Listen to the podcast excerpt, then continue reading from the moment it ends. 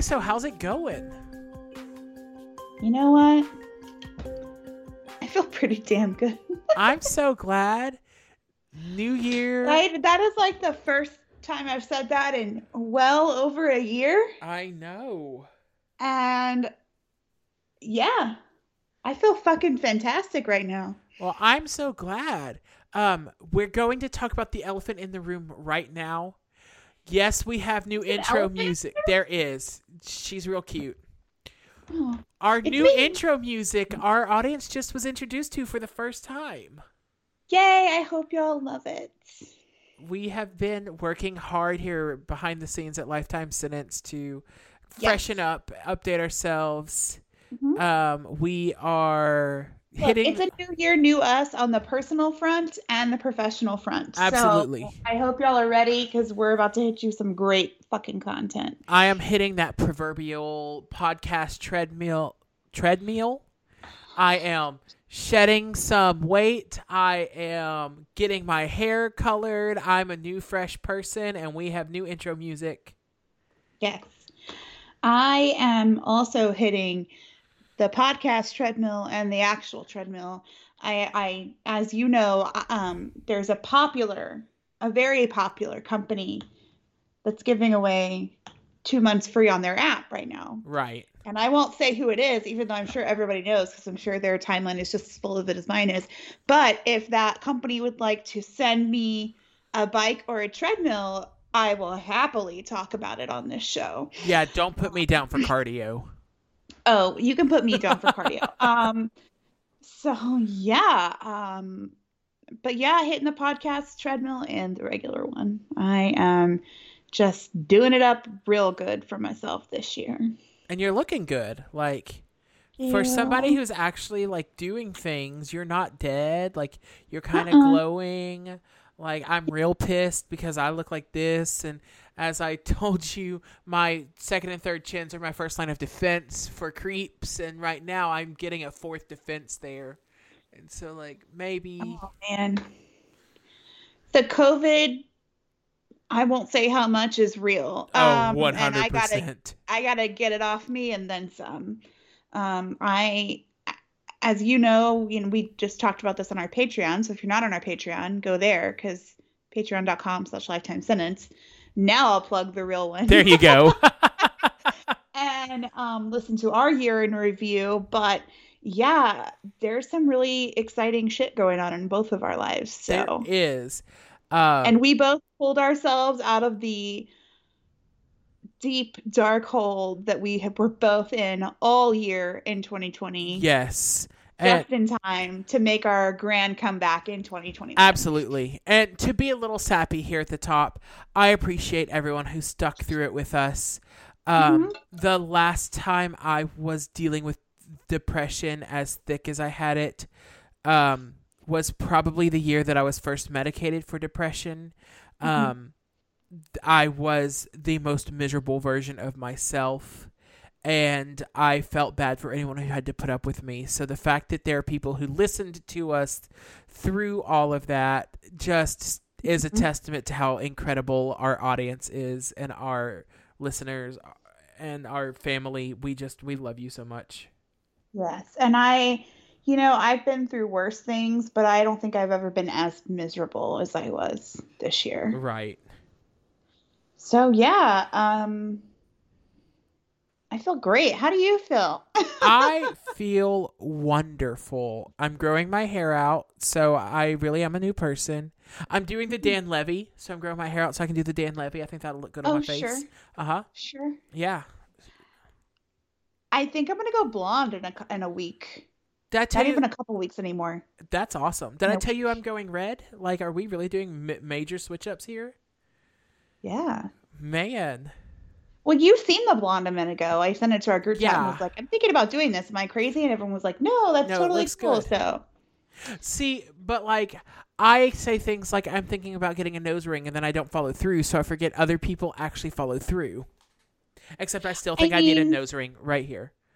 I want, I, I want a It- little hoop, not a, not a, not a, a not a septum yeah. piercing. Thank you. I want, I want one right here, a cute little ring. like Anna. You want to be like Anna? I do. Doesn't everyone want to be like Anna? Uh, for me, like hair is hair. It grows back. Uh-huh. I'm not too concerned. I can't really fuck it up. Um, yeah. Well, that's why I haven't. So Oh, sorry. I don't know what I thought I was about to say. Um, but yeah, so new us, new things are coming at Lifetime Sentence. Do you want to Oh. hit, you want to hit some of those things at the top before we get into this wild episode? yeah, yeah. Um, so I am rebuilding our website. We are switching things over. Um, it's still probably a couple of weeks out, but that is coming. Um, a more user friendly and 2021 type website. Um, Yes. that is more than just a static placeholder of our episodes. Um, yes. our merch shop is moving from our current host um, so that it can be more personalized and more accessible to you guys. Yes. I am so excited about our merch shifting just because it opens up so many more possibilities for Oh. us on the merch front. Oh yeah. Um Mhm. it's just the products that they were telling me that are available to us now that I would have never thought about and then um just we have so many more opportunities and I think that that is a really Yeah. great switch. Mhm. It's gonna be a good switch. Um, and then, do you want to tell the big news, or do you want me to tell the big news? You can. We started a TikTok. We're on TikTok, y'all. Yeah. Um, so Tuesdays, we're gonna do True Crime Tuesdays, where we do a minute long video. It'll be us alternating. And maybe if we're ever in the same room again, because COVID leaves, we can do one together. Yes. Um, we'll do a minute long video um, talking about a true crime. Um, and then Thursdays will be um, outtakes of our episode, um, kind of clips and stuff, so that you can send them to your friends, send them to famous people, send them to people you know, send them to people you don't know. Send them to Luke And, Bryan. uh, mm, the Backstreet Boys. Jon Hamm does John Jon Hamm doesn't even have an Instagram. He probably doesn't have a TikTok. um. Well, I mean, Jon Hamm knows about us. I'm sh- I'm sure Jon Hamm knows about us and is avoiding us at all costs. That is probably correct. What if Jon Hamm is our anonymous patron? Our patron with the pseudonym. What's up, Johnny? Hey. How dare you call him Johnny? What is wrong with you? I think. Listen, when he and I are alone, that's what I call him. He doesn't know it yet, because we haven't been uh, alone. but I know. I know. oh man, we are going. To... All right, New Year, new us. I'm ending this episode now. No. New year, new Paul with a restraining order from John Hamm. Worth it. Yikes. so yes, go follow us on TikTok at Lifetime Sentence. I'll be adding the link also in our Instagram bio, which if you don't know is also at Lifetime Sentence. I Um, wish yeah. Twitter would expand the characters we could have in our name so we could take it there too. Yeah. Well, I don't know. We haven't checked in a while. Maybe they have. They made some changes. they haven't. I figured not, but They have not. um, yes. yeah. So lots So, of updates. do you wanna get- Oh, lots of we have more? changes. any Um, more? No, well, so I just wanted to say, like, we have a plan going into this year, which is so unlike us. Um, and we uh, just appreciate you guys, you all of you staying with us and helping us grow. You know, I read a meme, or not a meme, but like a thing that said, you know, 2020 was the year to survive, and 2021 is the year to live. In fact, 2020 is the year to thrive. We got this. Yes. And that is what we are going to do. 100%. Mm-hmm. All right. We are both thriving right now. It's the best. and speaking Um, of all the changes, this is Lifetime Sentence. yes. And I'm Paul. And I'm Erin. And we are ready for our happy 100th episode, Erin. And it's our second anniversary. Happy anniversary! Happy anniversary! Anniversary. Happy anniversary. Happy anniversary. when you texted me, or when you texted our group and said, let's start a podcast, and I was like, okay. Did you expect that we would make it 100 episodes in two years? I mean, yeah. Okay. Because for the most part, I don't do things half-assed. I do them with my whole ass. Right. Um, and then 2020 happened. I didn't know if we were going to make it out of 2020, but I thought going in in the very beginning that we were going to do good things. Absolutely. About mid 2020, I didn't know if we'd make it past 2020. No, and we did. So behind the curtains, we did have a very serious come to Jesus talk we did. a couple months ago. Like, are is this a thing that is going to survive? And I didn't know when we were Mm-hmm. having that talk if it was going to be a thing that was going to survive. And then you and I both pulled ourselves out of darkness, and here we are. Mhm. Yeah. Yeah. So I am so glad for this fresh start, for Me too. this huge smile, for this episode, Yay. for a hundred episodes, for two years. So excited for that giant pink cup that I can only imagine is full of um, Snoop Dogg wine. Water. Oh well, Jesus hasn't come yet. Okay, you waiting for him to come?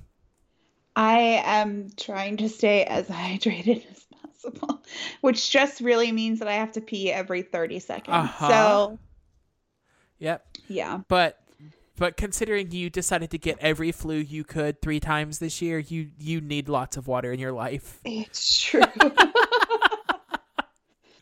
it's true. Oh gosh. La- Let's not ever talk about last year ever again. I feel like I should redact it every time we mention it. I'll just put a big bleep when we mention 2020. Hmm That'll work. That'll work. Oh goodness. All right. Well, what case are we doing this week? the case, I almost said this month. the case that haunted me as a child, that is my biggest, um, first big step into true crime, I should say. Um, this is the mystery of who is the man behind Barney. And we are I watched the wrong movie. we are curious as to who is a purple dinosaur from our imagination. No, this is um, the unsolved murder of JonBenét Ramsey. it is.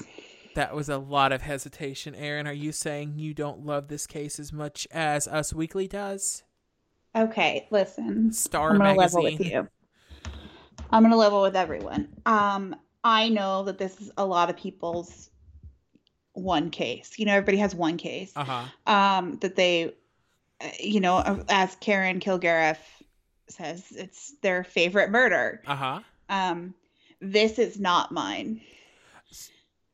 This case enrages me, and I don't understand why everyone. Well, I mean, I guess I understand why people are so obsessed with it, but it, this case just drives me up the fucking wall So it, it I can't think about it because I run myself in circles until I'm just pissed off. Um. So I. First of all, I need some help on a timeline. hmm What year did Princess Diana die? 1997. Okay, so a little bit later than this. hmm Um. So yeah, okay, that's what I thought. So this was 1996. O.J. Simpson was also around this. Um, so Yeah. these were the first three big cases that we had a 24-hour news cycle following, Yeah. And I think you got sucked into Princess Diana and O.J. a lot more than this particular case. But like, Well, and I was older, and so maybe like in 1996, I was in eighth grade. right? Um, I was about to be in high school. No, when this happened, I was. Wait, I don't know how time works. Seven, eight. Okay, I was not. I was in eighth grade. Um, yeah, you were, but you were approaching high school. Uh, Yeah. Meanwhile, I I think she's one year younger than me. mhm. She's two years younger than me, so she was essentially my age. All the pictures that flashed on the screen were people, you know, were they looked Right. like me. Um, but w- so I think that part of the obsession that came with this though was that it was that 24 hour news cycle. Was being shoved down everybody's throats. You couldn't turn on Mhm. the TV without there being updates for a long time about this particular case. Oh, I remember how much this and- case was covered. And so I think that part of that is why it is so many people's one case. Not even that they are that fascinated by it if it had happened like today, for instance, but because it was at the time so shoved down and put in front of everybody that you couldn't help but be pulled into it. Um, Yeah. Now, the other thing I'll I say. think too the reason because because I was older and because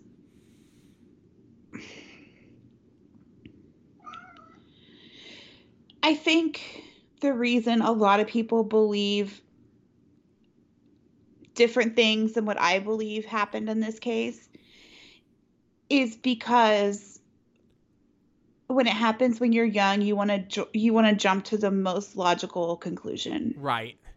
and the most logical conclusion is that the parents did it or the brother or someone in the right. family. Someone in the family. But I don't think they did. um, and we'll get into that. Now, they made huge mistakes and we will get into that because Yes. they should have been tried for obstruction of justice for sure. Oh, but absolutely. yeah, but I don't think they did it. So, and so I think too because people people get so passionate about the fact that that they believe this family did it is that I'm like I don't even care enough to argue with you. Right. But I'm going to argue with you tonight. So, Good. That's what I was hoping for. 2021 is the year that we finally have it out. And even though what we're talking about is JonBenét Ramsey, what we're really doing is having therapy and settling every issue we have ever brushed under the rug. um, no, so I will say though, as an adult, I don't find this case nearly as fascinating as I did when I was younger. Um, and I am in fact just pissed off that it gets covered so frequently that that so many people make so much money off of the murder of this little girl now. oh that there is always a special. There is always, and they're selling big advertisements during it. You know, like CBS did that special a few years ago. I'll talk about it. That was a two-parter that was so problematic, and they were selling huge ad space to that. So the producers, you know they they ended up paying Burke Ramsey 600 million dollars. is that what they settled it for? I couldn't find an official statement That's that said what I settled heard for. was that it was 600 million dollars. Um, but so, but leading up to that, they, you know, they had made so much money, and I just, they were profiting off this, this horrible murder and off the, the potential pain of of these people, you know, Yeah. and I- and that's what I see as an adult who is a lot more removed from she is a, she I mean yes she was a little girl but a lot more removed from I am also a child seeing child. that, that a, you know somebody my age was murdered. Now I'm looking at at I I now am parenting a 2-year-old and looking through the eyes of a like foster parent. This is horrible that so many people have have profited Well, and I think that too is another issue I have with it is because it it has become so much about who did it and why the family did it and why it was a big cover up and what da, da, da. Nobody talks about JonBenét no herself. no her memory Nobody is not honored at all Everyone talks about who did it and and the all the theories and the conspiracy nonsense and it pisses me off. She was a she was a child. She was a baby. One of the articles I did my research from, and I wish I did looked at so many articles that I couldn't even begin to write them all down. Um, but one of the articles I looked at started out by saying this year JonBenét would be 30 years old, and then it went through like what what 30 year old life is like, and so they they started by humanizing this all because the only pictures that exist of her anymore are the one Are her they- glamour shots. They don't have pictures of her playing with a toy train or anything like that. And this this um journalist did such a beautiful job at rehumanizing the the person that was the victim of this crime and not the entity that the media built Mhm. up. And I think this happens a lot with uh, with child cases where the child just becomes a caricature Uh huh. And they're not like a human. People don't see them as like a human. They become like a caricature and like a stand-in for oh my god, what if that was my child? Exactly. Um, and we forget that she was an actual child with a life ahead of her and a personality and all of those things that children have. Right. So, well, let me tell you about this movie and then we'll go from there. Okay. um, so this movie stars Eion Bailey. He plays Detective Steve. Like old times, like where in our very first episode ever, I just got an email that I won't be able to edit out that sound. that has not happened in so long. We're going back to our roots, guys. um, he is from Band of Brothers, Fight Club, Ray Donovan, Once Upon a Time, Center Stage. Okay, who is this person? What what Eion is his name? Eion Bailey, sorry.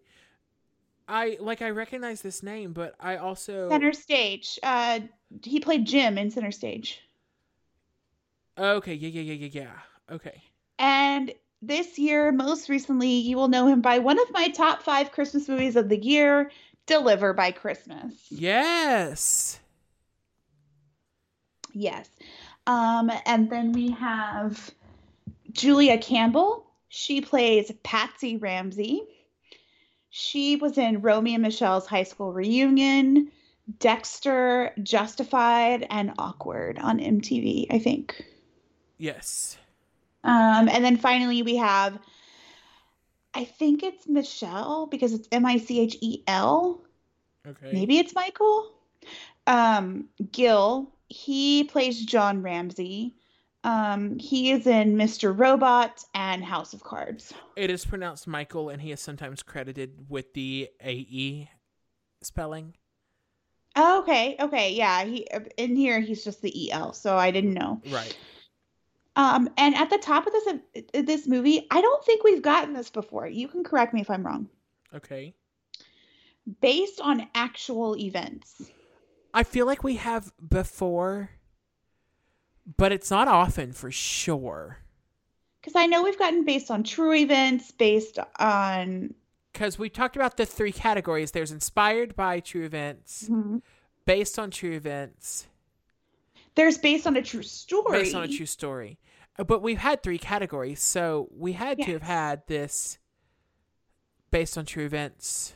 We had inspired, um, inspired by true event. I, we'll have to go back and look, but Yeah. I think this might be new. It might not be. I don't know. Um, we opened with a baby beauty pageant footage. Yay. Okay. And I'm not going to mom shame because it's not the th- something that I would do with my child, but that doesn't mean that it's not worthwhile. So, Right. you know. Um, we also get regular little girl footage of JonBenét, um, as well as the actress playing her. So they go back and forth between actual videos Okay. and uh, the actress. Um, the little girl. The, oh God, this is why I hated this movie so much. I forgot. I blocked Okay. it. This movie is narrated by JonBenét. No, no. This is like the Lovely Bones. Yeah. Um, John voiceover is about how this is just like a fairy tale, and I was like, only very different. Right. Well, maybe like like a Grimm's fairy tale. She says about a princess, and then she whispers, "Oh, the bedtime prayer that we all know." Now lay me down to sleep. hmm I pray the Lord just my soul to keep. If I die before I wake, I pray the Lord my soul to take. Um, and she whispers it, and can we just know Okay, with Was the little girl? was this the haunting on Hill House? I think you watched the wrong movie. God. Ooh, okay. Um the little girl says the last thing she remember that's the last thing she remembers is saying those words, the prayer. Then she fell asleep and she doesn't remember anything after that. I don't like this one bit. I wrote this movie is already canceled. and it's day one, December 26th, 1996. We hear the famous 911 call. We have a kidnapping. There's a note, and my daughter's gone. Um, then we cut to 30 hours later because this is lifetime and time has no meaning. Um, right. we meet Steve Thomas, the detective.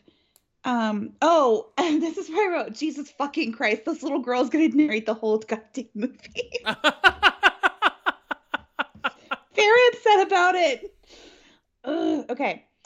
So Steve is fighting with the district attorney about plea bargains, and Wait, then so his who- partner Who was Steve played by?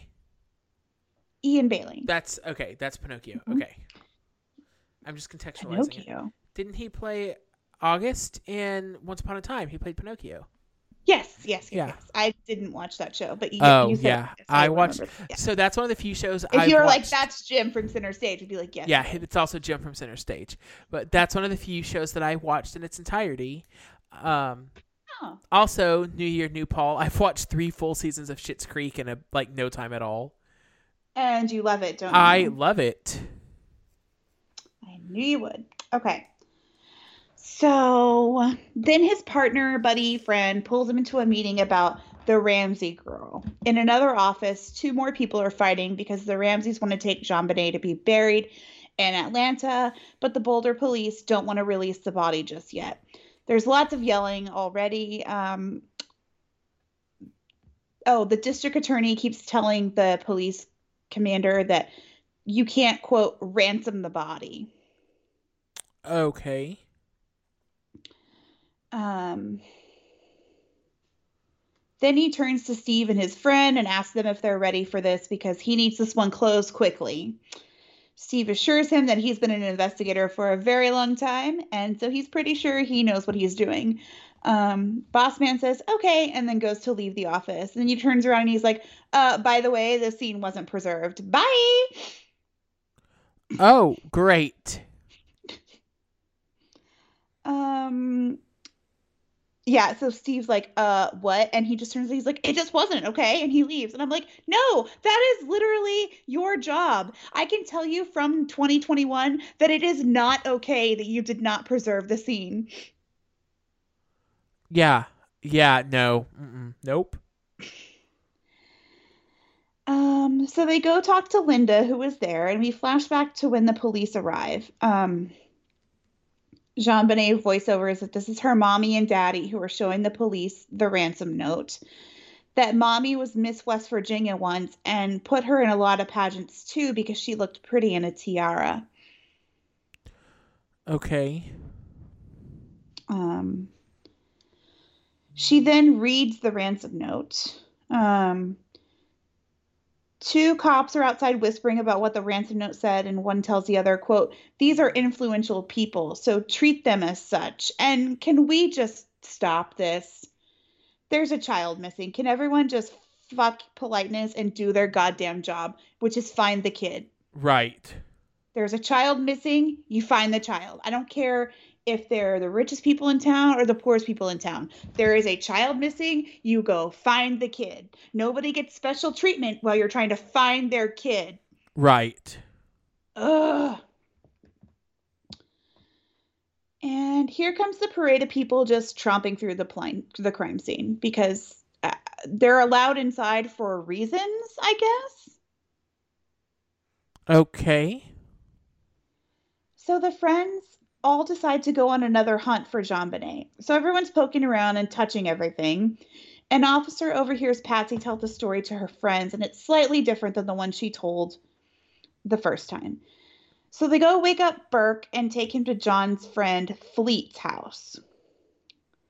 The police try to stop them, saying they have questions, but John's like, no. Um, Detective Linda is briefing John about how to respond to the kidnapper's call. Um, they talk about the ransom amount um, and like why it's so specific and weird. Um, Patsy comes in and is like, "It was the housekeeper," and I was like, "I've never even heard that theory. Tell me more, Patsy." Yeah. Like, what? Was it? Um. So, do do do. The movie just keeps going. Things are happening, but nothing is really happening. Um, Patsy keeps crying. The police keep looking around. The time for the ransom call comes and goes. They talk more about the housekeeper and they go over the ransom note again. Patsy backpedals on her previous accusation of the housekeeper. Um, Detective Linda finally snaps at people to stop touching shit. Um, like four hours later. Oh, good. But she has been left all alone there and has lost complete control of the situation. this is awful. This is a nightmare. Listen, the ways that the police fucked this up, Oh, I can't even. oh, Mhm. yeah. Patsy and John are both MIA, and Detective Linda has had it. So she suggests that John and Fleet go search the house again and see if anything was stolen. That's what they were supposed to be doing. Um, instead, they find um, JonBenét's body, which John then picks up and carries upstairs while Detective Linda screams at him not to touch anything and put her down. I don't. I like. I, this is real. This is what really happened, and it This is just ev- really happened. every time it is reiterated, I'm like, what? The f- it's not like this was 1921 where like you were given special awards for trampling a crime scene, which is what I'm sure happened when I read about the 20s. This is 96 when we knew how like evidence worked. And their their whole like explanation is like, oh well, we just thought it was a missing child case, and I'm like, I'm sorry, do you still not need fingerprints and just a regular old missing child case? What the fuck are you people doing? Okay. So Patsy just sits literally frozen on the couch. Um, John starts screaming about how it has to be an inside job, and Patsy's friend drag her, her friends drag her in to see the body, which just seems mean. Hey, come look what I found. Yeah. um, Patsy immediately starts screaming to Jesus to raise JonBenét from the dead, like he did Lazarus. Like Lazarus. Oh my god. Mhm. Um, then we cut to a bottle of diazepam and Patsy asleep on the floor, which is where I would be Right? if it were my child. Um, Detective Linda is talking to Detective Steve and his partner about talking with um Oh, okay. So they're in like the bathroom of the police station, like talking about how badly this was fucked up. I mean, where else do you Um, go to have private conversations? um then we cut back to John Ramsey getting his plane ready because he has important business in Atlanta. Yeah, I- yeah, I don't. Yes, this is a thing, and I don't understand. So they tell him he can't leave, and his friend volunteers to let them stay at their house. John asks them to give him them a day because they just lost their daughter. Uh, the police to give them a day before they interview. And I'll tell you my theory on what happened during that day, but um, later. Um, um, so yeah, the commander's like, "Oh yeah, they can totally have a day," and I was like, "What a dipshit." Um, Right. so some dude goes to talk to Burke, who claims not to know anything, and asks if they're still going to Michigan because he's a child too, and he has no real understanding of long-term consequences for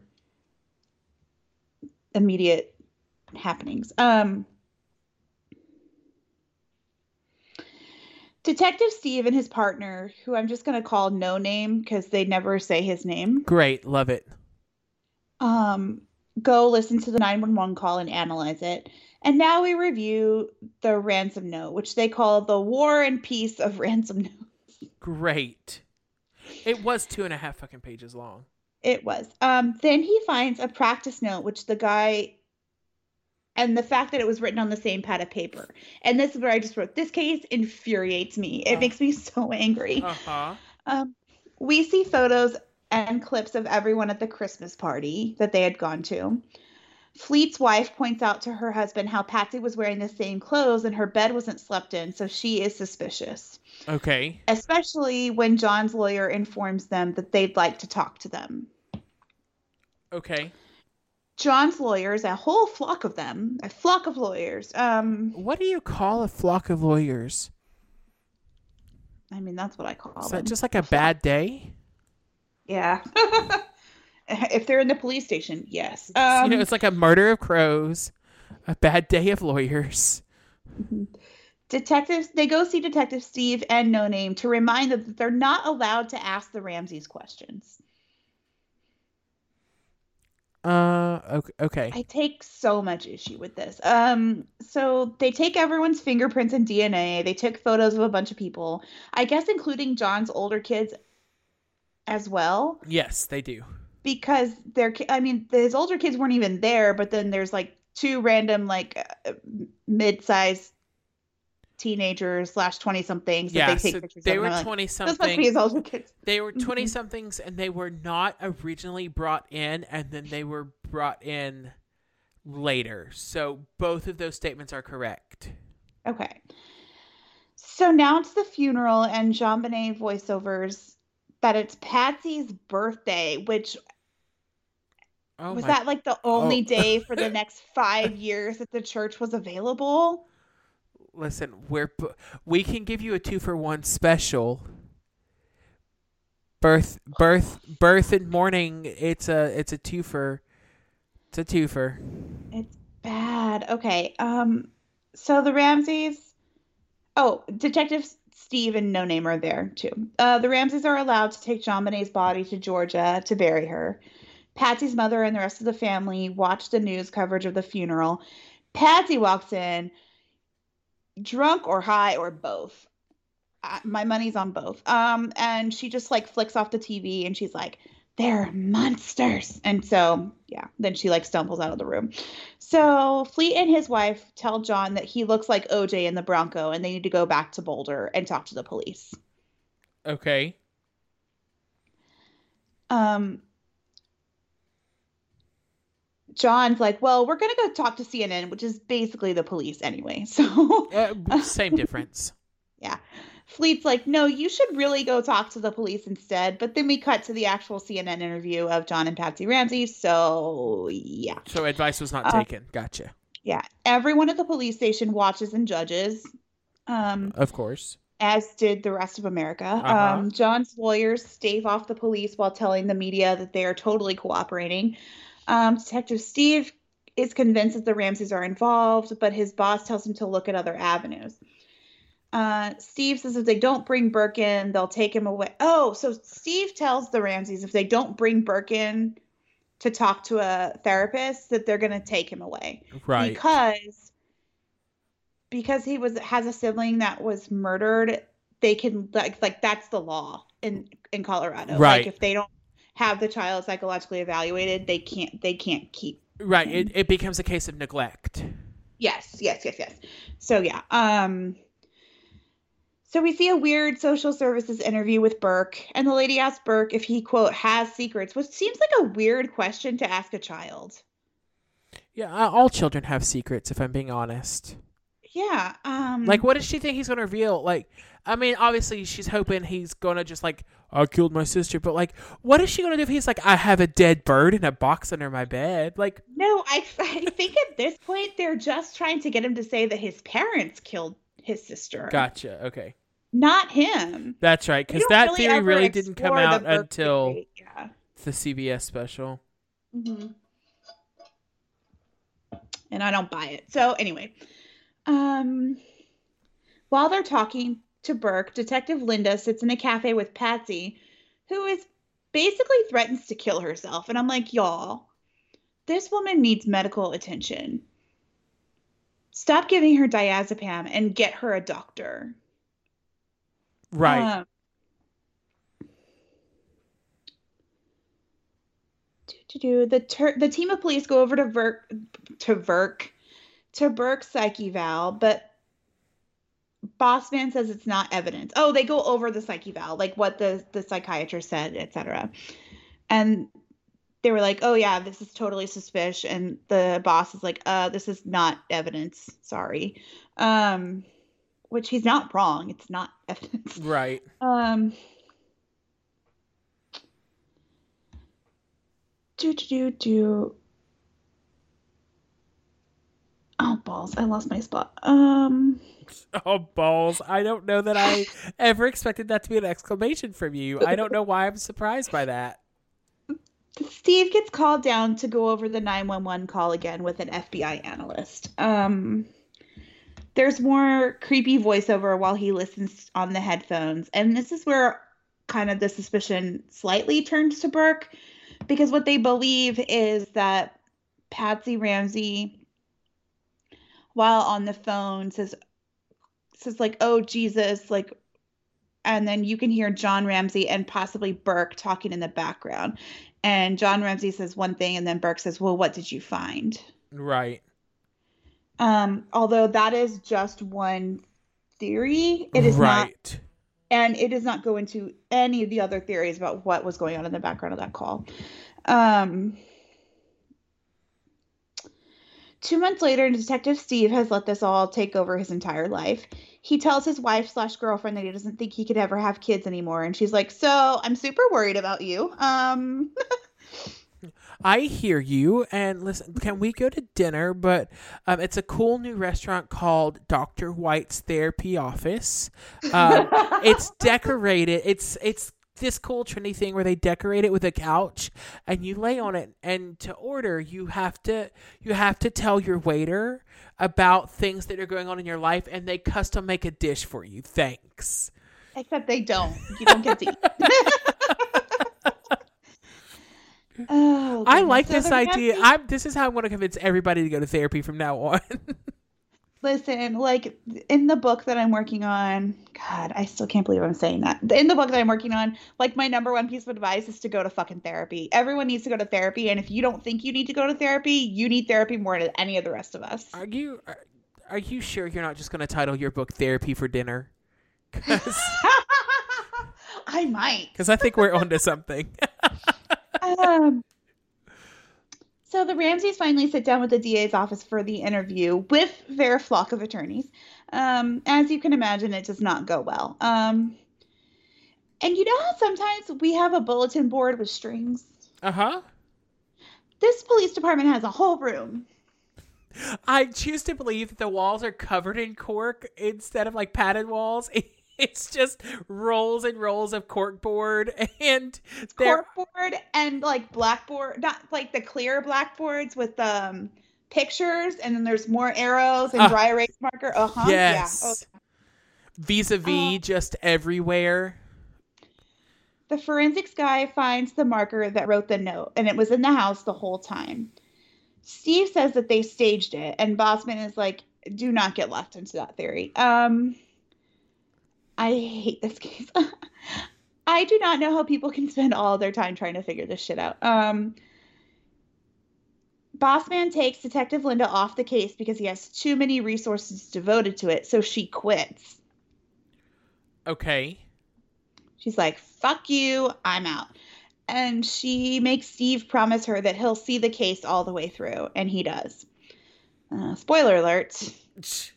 He's still working on it.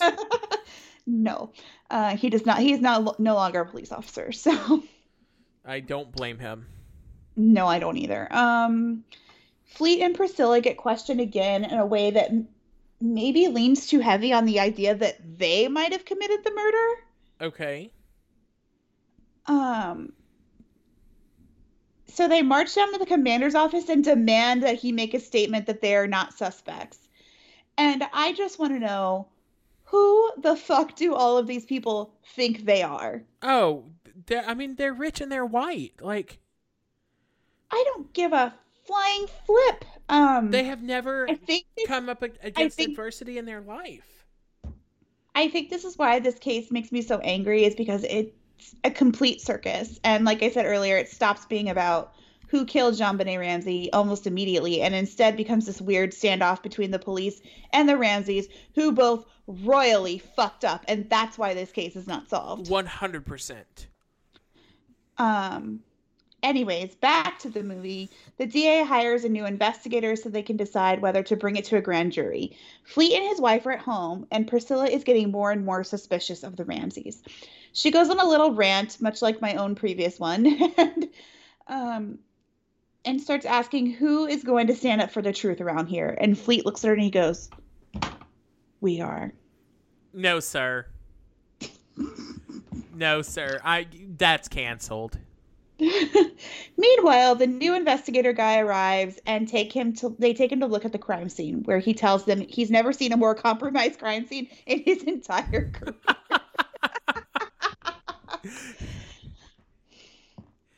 um He's like, I literally solved like- a crime at a circus. yeah.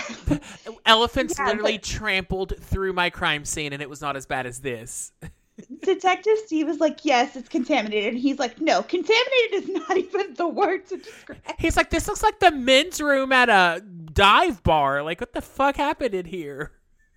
Steve has to turn over the entire case file to the Ramseys, so he's sulking about it. But his hero, the new detective, who I swear is supposed to be John Douglas, and then I figure out later that it's not supposed to be John Douglas. Um, it's literally somebody else. um,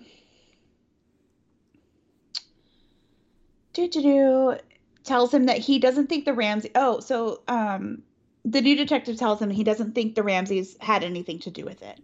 He believes an intruder entered the house while the Ramseys were at the Christmas party. He familiarized himself with the home. He sat down and wrote the ransom note and then waited for them to go to come home. Um, after at that point, he snuck up the stairs and tased her, taped her mouth, and carried her downstairs. Then, when she woke up, he hit her with the flashlight. Um, and now he's not Detective Steve's hero anymore. Oh, but you're supposed to agree with me. Yeah. But Lou, the detective, doesn't care. We see a real announcement from the actual DA that soon there will be no one on the list but the suspect. And I was like, honey, no. We both know you have nothing. Um, Patsy is reading fan mail. Gross. Like, ugh. No. While John remembers finding his daughter's dead body while he stares out the window, you know. Cash. So does Detective Steve goes a little rogue and goes to Fleet and Priscilla and encourages them to use their influence to have a special prosecutor appointed in the case. And like what is this nonsense? Put your wallet away Right. and find out what happened to this kid. God damn it. Um so oh, so they go to the governor and he doesn't do anything. So they put an open letter in the to the people of Colorado in the paper hoping to spark a revolt. Detective Steve gets in another fight with the DA about the 911 call that finally made its way into his hands and he promptly turned over to the Ramseys. Um Lou and Steve continue to fight, and Lou brings it back to the one thing that I can't ever get past in this case. Okay. To say that someone in the family did it, and that's the garrote. Okay. And the fact that she died by asphyxiation, not from blunt force traumas to the head. Um, Right. So the Ramseys finally agree to an interview. LOL. Um, they blame Fleet and Patricia. And Patsy says, quote, I don't give a flying flip about scientific evidence. And wow, she would have done really, really well in 2020. Yeah, no joke.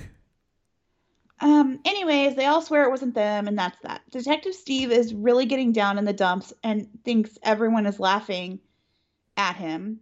He and No Name get into a fight because Steve is going to quit because no one listens to him. No Name says he really needs to stay because everyone once again has forgotten that there was a child murdered in this case.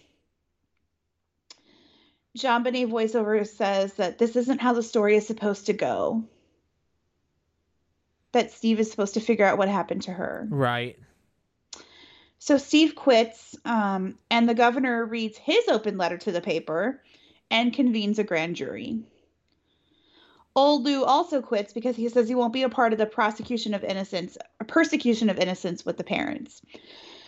The grand jury convenes, and 13 months later, it is announced that they will not be filing charges against the Ramseys, even though the grand jury voted to move forward with indictments for uh, child neglect result- resulting in death. Right. Okay. Um, Fleet and Priscilla are pissed. And Detective Steve is pissed. His wife is tired. Poor lady. She's like, oh my God. so Steve decides to write a book, and he does. Um, he promptly gets sued by the Ramseys. We see all the articles, news stories, even a subreddit that follows. Great. Um, we cut to 2006. Patsy Ramsey receives a call that she has cancer again. Detective Linda and Detective Steve meet to have beers and talk about how the case ruined their lives. Um, Linda goes to see Patsy on her deathbed to ask her what the hell happened that night and if she wants to make a deathbed confession, which, like, wow. right. That takes, like, balls. Listen, I'm gonna let you die in a minute, hmm but um, blah blah blah had the best deathbed confession of all time. Oh my God, did you see that, that Kanye and Kim Kardashian are getting divorced? No. I saw it on E! News earlier. Okay. So we see the numbers of the years go by on a black screen, which is actually very effective. Um, until we get to 2013, Detective Steve is carpentering with his carpenter. And when his wife unplugs the saw so he can watch the news that the indictment from the grand jury investigation was released to the public. Okay. Detective Steve goes to visit JonBenét's grave. Um, her voiceover says she's she's seen a lot from her grave, including all of us. So excuse me while I go sage my entire house. Yeah. He lays flower and apo- he lays flowers down and apologizes, and her voiceover says, "I forgive you, Steve, and I'm sorry too, because your life would have been better off without me." No, don't.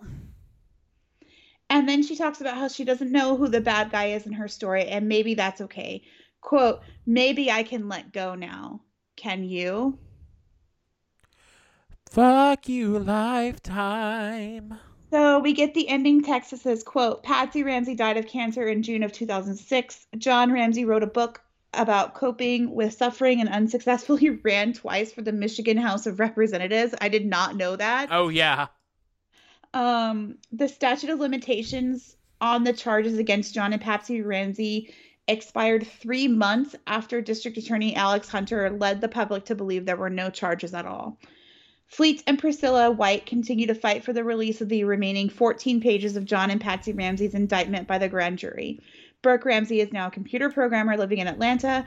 Steve Thomas never returned to law enforcement after the Ramsey case. He is a successful businessman, husband, and father. Well, The end. Good for that at least. God, that's rough. I mean, there was not going to be a not rough way to do this, but I don't think I wanted a lovely bone style narration. I think that's the thing that I cancel. I I will cancel any child narration, Forever. especially one that whispers for always. Always. hmm Oh man. That is not the kind of energy I want in 2021. Literally. Absolutely not. Um all right, so like I mentioned, there were so many sources, so many. I mean, I just I could have researched this case for 10 years and not gotten to the bottom of everything that is out there and of all the theories. So, instead of belaboring this case that everyone everyone has a general idea like unless you were born in the past 6 months everyone has a general idea of this case and of the details surrounding it. So I am going to just kind of give an overview. I'm going to give a timeline as we know it today, and then I want to close with um, who have been determined the nine most likely. I think it's nine most likely suspects in this case, and then Okay. I would like you and I to rate their probability, like one being they absolutely could not, and 10 out of 10 being like this is the person who did it. Okay. Okay, based on these theories that I found. So, I'm excited. um, so the youngest child of John and Patsy Ramsey was found dead in the basement of their Boulder, Colorado home on the afternoon of December 26, 1996, almost eight hours after Patsy frantically called 911 to report that her six year old daughter had been kidnapped. Yeah. And like just to set the scene, if you don't know for some reason, these people were rich and not like regular They were rich. These people were fucking rich. Yeah. So their home had like a wine cellar and a basement and like a hundred million rooms and, and like a needless spiral staircase or whatever. Like, yeah. Yeah. So yeah. Um, she had woken up around 5:30 a.m. to find a two and a half page, very sloppily printed ransom note at the bottom of the stairs that threatened to quote behead the child if her parents didn't fork over one hundred and eighteen thousand dollars in ransom to quote a small foreign faction, and so people berate this letter, and I think I'm just going to kind of be tangential um, as we go through, um, bring in my own experience and research I didn't write down. But like, you know, analysts have looked at this letter that opens with "We represent a small foreign faction," which is funny to Erin and I because our Snapchat group of our closest friends is called a small foreign faction. Small foreign faction. but um that wording has been called into question by many many analysts chief of which being that people do not typically refer to themselves as foreign foreign is what you call other people in general people don't refer to themselves as a foreign faction they may say we represent a group the from. Right. They may say we represent a specific place, but it is unlikely for people to refer to themselves as a small foreign faction.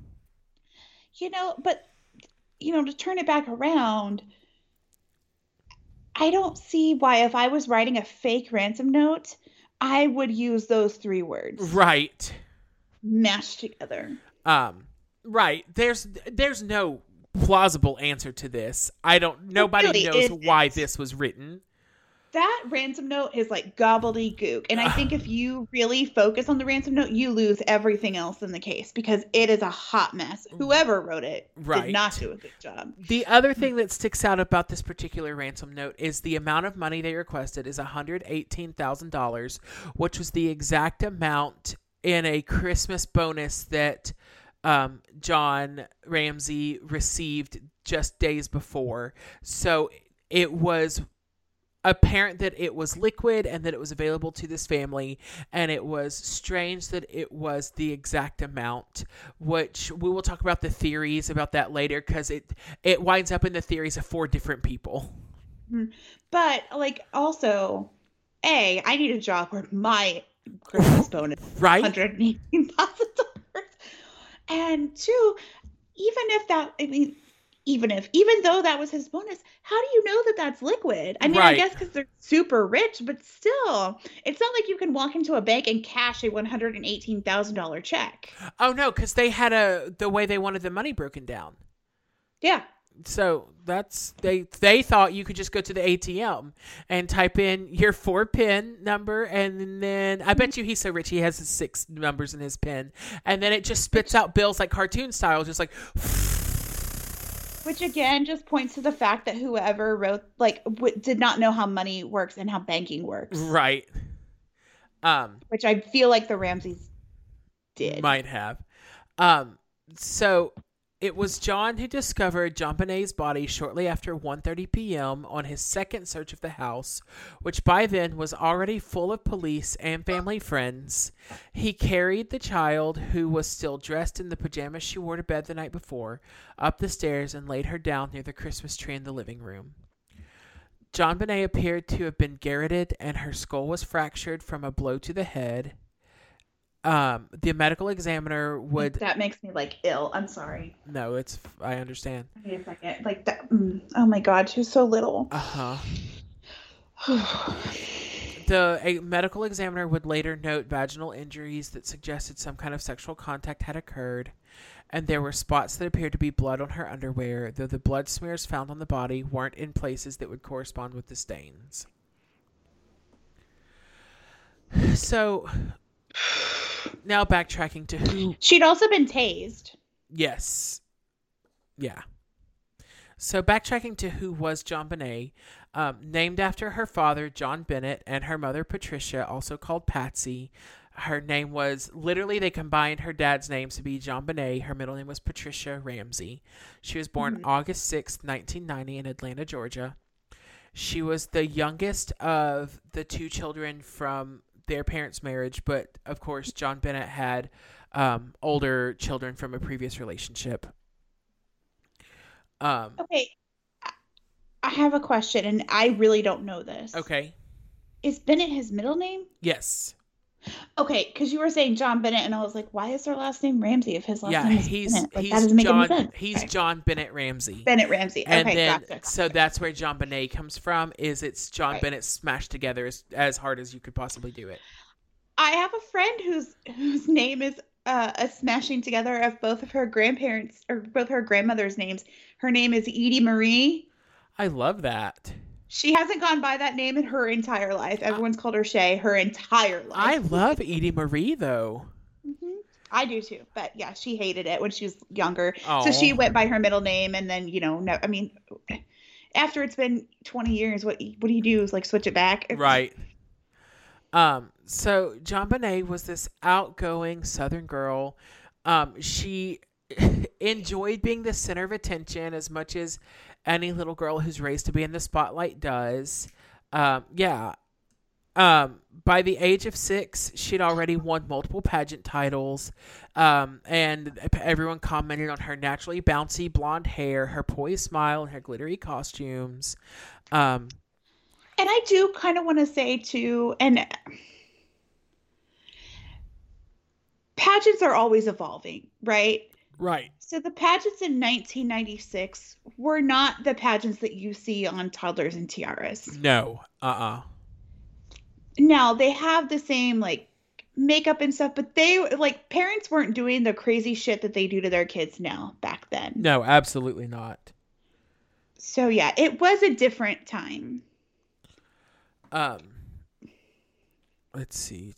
Her father was a multimillionaire businessman, and her mother, who was also a former beauty queen, she'd been Miss West Virginia of 1977, doted on their daughter in every way they could. Their luxurious home was plush with everything JonBenét needed to live a comfortable life. Um, and leading up to that, they kind of see Well, I mean, all of them. right. They all lived a. I know, but this is about. I, I told you nobody focuses on the fact that she was a real life person, so I'm trying to build up I that she was a I real know. life person. Um, and so from the outside, they just seem like your typical rich American family, whatever that looks like.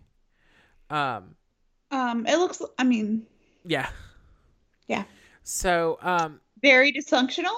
yeah. So You're welcome. now the the timeline of events as we know it. Um, so on on I think I wrote the date down wrong. I sure did.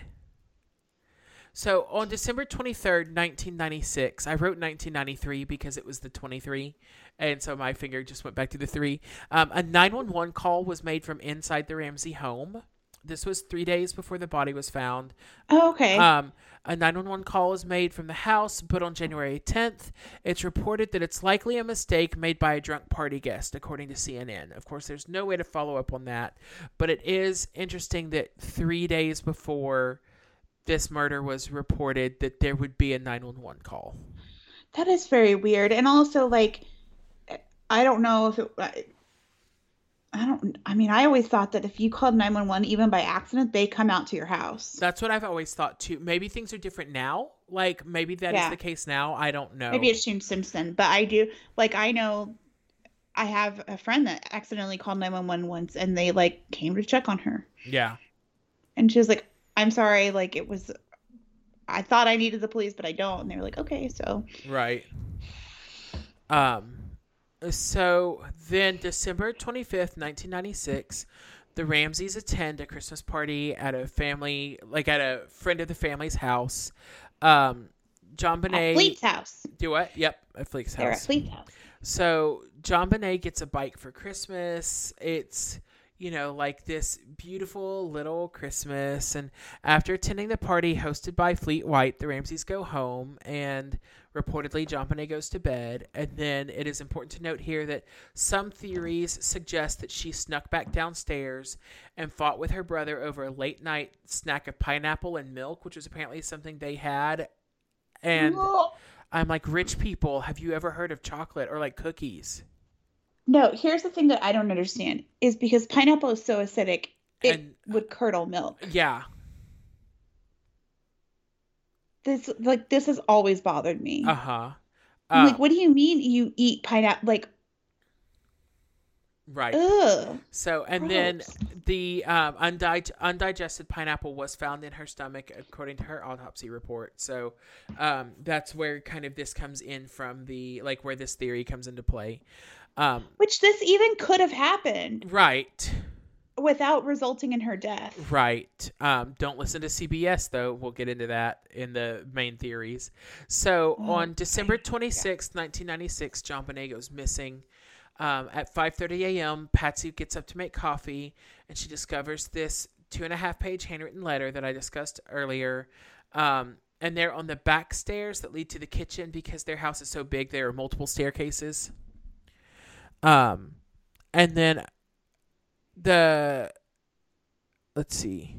According to the Denver Post, this was the um, the note quote you will withdraw you will withdraw $118,000 from your account. $100,000 will be in $100 bills and the remaining 18,000 in $20 bills. Um and as I mentioned, that was the exact amount of John's Christmas bonus. The note also said not to call the police, so Patsy immediately called 911. Mhm. Before 6 a.m., police officer Rick French arrives at the home and does a search. He pauses by the door that JonBenét was later found behind, but he doesn't open it, according to Newsweek. That is like the utmost of not doing your job. Uh huh. It's like, oh, you were right there. You could have opened the door. Uh huh. No, I mean, don't overexert yourself, sir. I know it's been a long day for you so Right. far. Um, it looked like she. Oh, I skipped a line. Let's see. So in the early afternoon, the first detective on the scene, Linda Arndt, pulls aside John and um, Fleet White, who John had called over. So this is where. Uh, this is also a big point of, of contention in many theories that like John finds that his daughter's missing, so he calls several people over. Um, according to different sources, Fleet White is the only confirmed person who came over, but there are like some sources that make it sound like he had a parade of rich people just looking through his house for his daughter. Like, Okay, but I get this. I I get it too. I'm like, my kid's missing. Come over. We're going to go search. I get it too, but um to to validate theories, they it also looks like them trying to plant lots of extra um evidence or um what's the word I'm looking for? Like material. I'm just To me, like, this is what a normal person does if their child is missing. I'm not arguing either way. I'm just explaining how these theories are built. I know. I'm just saying. Ugh. Um This case. So, um, Arndt tells them to do a quote top to bottom search of the home, and it was during this search that John opens the door to the basement spare room, which is where the Christmas presents had been hidden up to like that morning or the morning before, you know, and um, that's where he found JonBenét's body. It looked like she'd been strangled, and her mouth and neck were covered with duct tape. He picked up the body and ran screaming upstairs. Uh, Linda Arndt later moved the body closer to the Christmas tree upstairs. By bringing her upstairs and leaving the basement door open, much of the evidence becomes tainted immediately. Yeah. Um, 10:45 p.m. The Boulder County coroner's team removes JonBenét's body from the house. So on December 28th, 1996, the Ramseys um, go to the Boulder Police Department and they give hair, blood, and handwriting samples. We'll talk about those handwriting samples in a minute because they play into Yes, the popular theories. Um, police later state that John's grown children, John Andrew and Melinda, were out of town when the murder occurred, so they are not suspected. hmm On December 29th, 1996, the family flies to Atlanta because you have you have you have to. It's Well, in this too, I mean, it it makes sense and it doesn't, right? That's where their family is. if they're that rich, pay for them to fly out to you. Like this is an investigation happening. Right, okay, but you pay for them to fly out to you. And then where do they stay? Because they can't stay at your house because it's a crime scene. You're rich. Get and a where hotel. do you, where do you where do you stay? And w- when you want to be surrounded by people you love and things that bring you comfort, and those things are far away, I, I don't buy the getting on a plane and leaving. That's the thing I can't get behind. When there's an active investigation for my daughter, I I can't get on board with that. and I I I don't understand it really either. But I'm saying there there is weird reasoning behind it. It's not solid reasoning. It's it's definitely weird. And but those people are weird people. And guess what? All rich people are weird people. That's I that's true. Um, well, and a couple of days later, that is when John funeral is. She's laid to rest in Marietta, Georgia, um, next to her older half sister Elizabeth, who died in a tragic car accident in 1992. Um, so on January 1st, 1997, John and Patsy give that infamous New Year's Day interview. Um, Mm. Her parents give a 45 minute talk on um, CNN where they're still in Atlanta. That's where they're staying with family. The Boulder police has been reassuring the community that there wasn't a murderer on the run.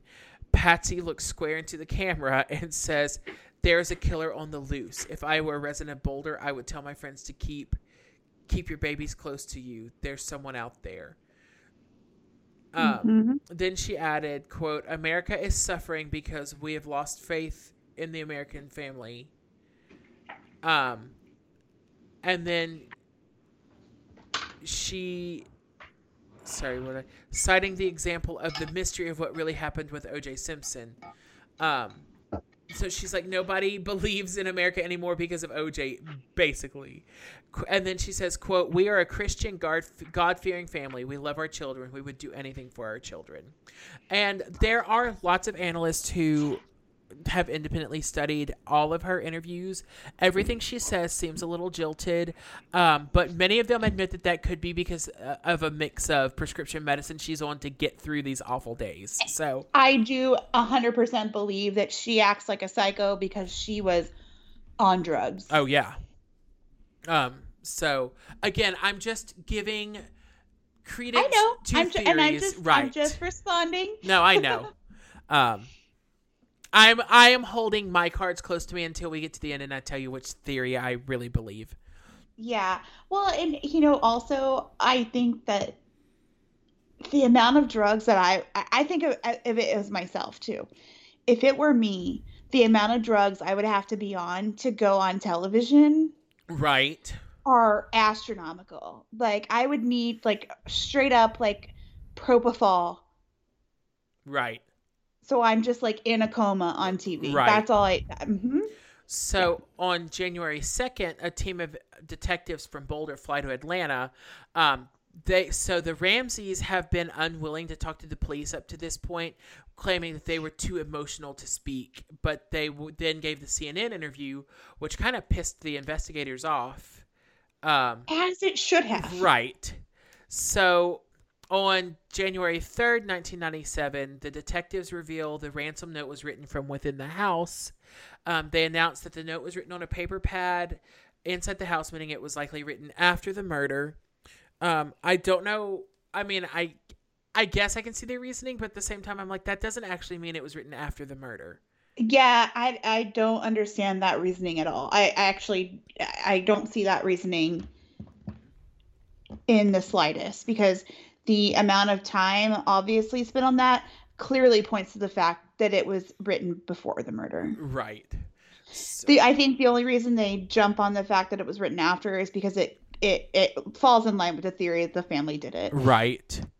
Um, so on that same day, John and Patsy return to Boulder, and Boulder cops also go to Charlevoix, Michigan, which is where the Ramseys have a summer home. Um, and so I they summer home. right. Um, so January, nope, that one's not important. Let's see. So January 8th, 1997, news comes out that there may have been a practice ransom note. Um, apparently there's evidence that the person wrote the ransom note first on a separate sheet of paper before they wrote it out on the like notepad that it was found on. Um, Right. And so then February 27th, so a month and a half later, um, John Andrews' alibi is re examined. He's the older half brother of JonBenét. Um, Mhm. he said he was out of town when it happened, but they can't confirm it, so they bring him in for further questioning. Um, Right. That really goes nowhere. Mhm. So then, March 7th, 1997, um, based on expert analysis, detectives confirm that John didn't write the ransom note, but say that there is still a chance that Pat- Patsy may have. This is based largely on the fact that Patsy did not, according to reports, write $118,000 in numerals as she'd been instructed, but she wrote it out in words instead. Um, and I I can understand the questioning there. I can too. Uh, I don't know a single person who defaults to writing a number that large. And one of the excuses I heard is like she was trained in journalism, but in the um, Associated Press style book, anything over a certain amount is written out numerically, and that is in that area. So I don't know what the reasoning would be for writing that out in words. Yeah. Um, so the next day, March 8th, the police search the Michigan home again. Um, they are looking for unrehearsed handwriting samples in this Michigan home to see if they can match anything to the note. Um, so on April 3rd, 1997, DNA testing finally takes place. Um, there had been a DNA test done in Colorado, but a second one is done by Maryland Cellmark Laboratories, which is a uh, a private laboratory that. Um, so the fear was confirmation bias in this, and so having an independent group do it Mhm. would hopefully Yeah. take some of that confirmation bias out. Right. Um, so then April 19th, um, John and Patsy Ramsey are named the prime suspects in the investigation. Um, and on April 30th, Patsy is questioned for six and a half hours. John, on the other hand, was only questioned for two hours during their formal interviews. Yeah. Um, and these new statements replaced the initial ones made right after the murder. So on May 2nd, 1997, um, JonBenét's parents talked to the local press. John stumbles over his daughter's name and, ha- and addresses the rumors of her possibly being sexually molested, calling those, quote, most hurtful innuendos. Um, Patsy says, quote, I'm appalled that anyone would think that John or I would be involved with such a hideous and heinous crime. But let me assure you, I didn't not kill. Surely she didn't say I did not kill JonBenét. Maybe I wrote that down wrong. I think she said I did not kill John. That's what I thought too, but I sure did write I didn't not kill. I mean, that's what she said in the interview in the movie. So Um. So July 14th. Oh no, uh, I skipped. Let's see. May 14th. The uh, sources report that there are no surprises in the results of the DNA test, but they don't specify what that means. And then July 14th in 1997, the previously sealed autopsy results are released. They confirm a ligature around the victim's neck and another around the right wrist, evidence that she was bound and strangled. Um, and also say that quote blood and abrasion abrasions were found in the girl's vaginal area and that there was and that she was struck on the head violently enough to cause bleeding and an 8.5 inch fracture to her skull this Jesus is Christ. according to cnn um so january 15th 1998 we are now what, two years after the fact Mhm. um, the Ramseys asked to review evidence before giving more interviews with the police. Their request is denied by the police. right. Um, so January 29th, 1998, John and Patsy submit the clothes that they were wearing, but this comes two months after the police had requested the parents hand over the clothes they were wearing the night of the crime. The Ramseys turn in two shirts, a pair of pants, and a sweater. Um, Why they waited for two years after this to ask for that if they thought it might lead to something is questionable. But as you have pointed out numerous times, the police really fucked this case up. They really did. So finally, March 12th, 1998, a grand jury investigation is called. Um, so even though 15 months have already passed since the murder, investigators formally call for a grand jury. Um, June 3rd, 1998, um, the case's lead investigator, Mark Beckner, says there are significant results from the 1,058 pieces of evidence taken from the home, but he does not share any details as to what those significant results are. I think Right. I think probably there was not anything, and that he said something just to make the public feel better that they were working on the case. Yeah. Um, so finally, June 10th through 12th, November, uh, November, why did I say that? June 10th through 12th, 1998, JonBenét's older brother, Burke, who was nine at the time of the crime, um, and was the only other person known to be in the house that night, is questioned for the first time. He's now 11 at the time of this questioning. Yeah. Um, August 6th, the uh, detective Steve calls the case crippling and writes an eight page resignation letter. Mm-hmm. Um, he in his case in his resignation he says that um, the case has been crippled by people in charge and uh, and elements that have been thoroughly compromised. Uh, then Governor Roy Romer inquires whether he needs to step in and help this case. He eventually does step in, and the governor's office takes it over. Um,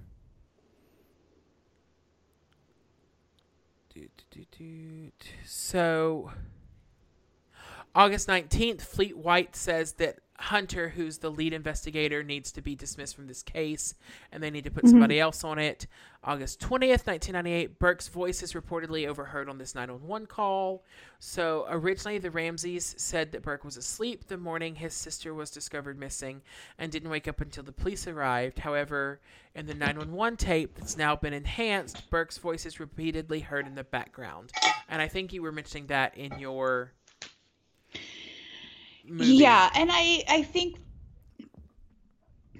I think they latch on to the idea that it is Burke without considering any of the number of other things it could be. Okay. I've not heard this call, so I don't know what it sounds like myself.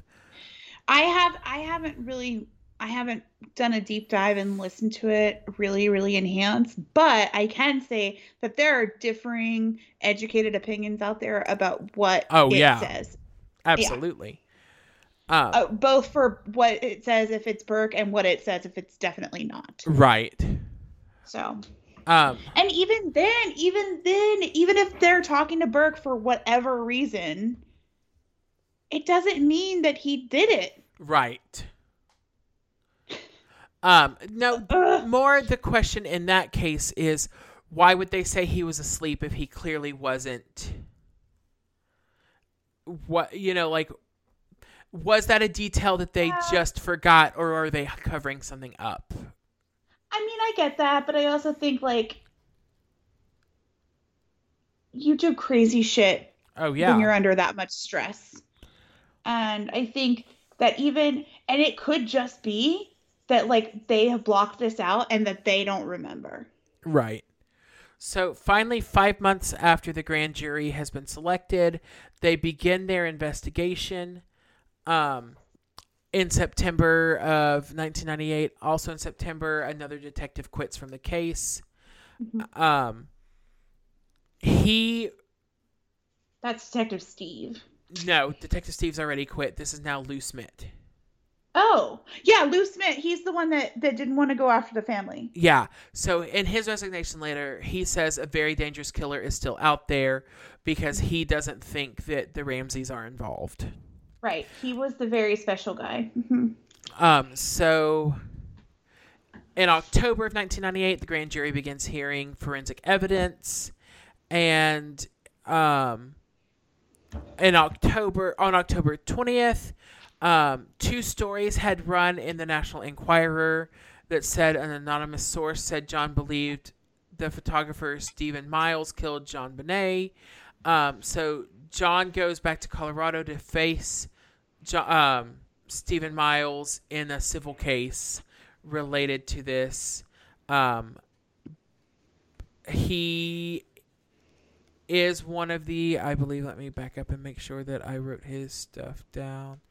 Um, no, in fact, so this guy, even though lots of people report that he um, was involved, he does not make it in the top nine um, theories. In fact, oh, so close. right.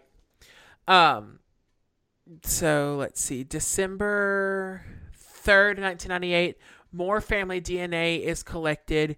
You'll notice that in this timeline, I've not talked about DNA being collected from anyone else or anything else, and that is because much of this investigation focused around the family Yes. predominantly. Um, Even though the DNA found on her body is not from the family. Right. Um, and in fact, the CBS special that I've mentioned several times, when they talk about the DNA found in like her underwear, they're like, "Oh, but that probably just came from the packaging facility," and like they write it off there too. They don't like Okay, but I'm gonna assume that Patsy Ramsey washes her child's underwear. right. Um. So, on January 28th, 1999, investigators appealed to the online community to try to find information about a Santa Claus teddy bear that was reportedly found in JonBenét's bedroom. They hope by finding the manufacturer and where it was sold, they can connect more dots. So they are just like grasping at like straws are gone now. They're grasping at like at like when Do you do you remember the internet in 1999? what the hell were they expecting to happen? Y'all. For real. right Our asses were still on fucking dial up in 1999. Right? everyone's still crafting their perfect away message on AOL Instant Messenger. They're not looking at your fucking bear. like Google was barely a thing. Oh my god. Um There is like what, and even to find that bear on the from the police station to try to track down the manufacturer. Do do you know how many places you'd have to look online back then to Right. find that bear to even do some internet sleuthing? right? That is not a thing. Um oh, what are y'all hold- So then um Linda Arndt, who is the first inve- detective on the case, resigns because of all the criticism the police are getting. And like Linda, I hear you, but also Linda, listen. I get it though. right. Uh, um so May 19th, 1999, 12-year-old Burke is secretly questioned by the grand jury and he's declared not a witness nor a suspect. No, he's declared a witness, not a suspect, sorry. Um so then September 13th, 1999, Linda Arndt goes on Good Morning America and in her interview was like I know who killed JonBenét, but I'll never tell. XOXO, Linda Arndt. Gossip girl.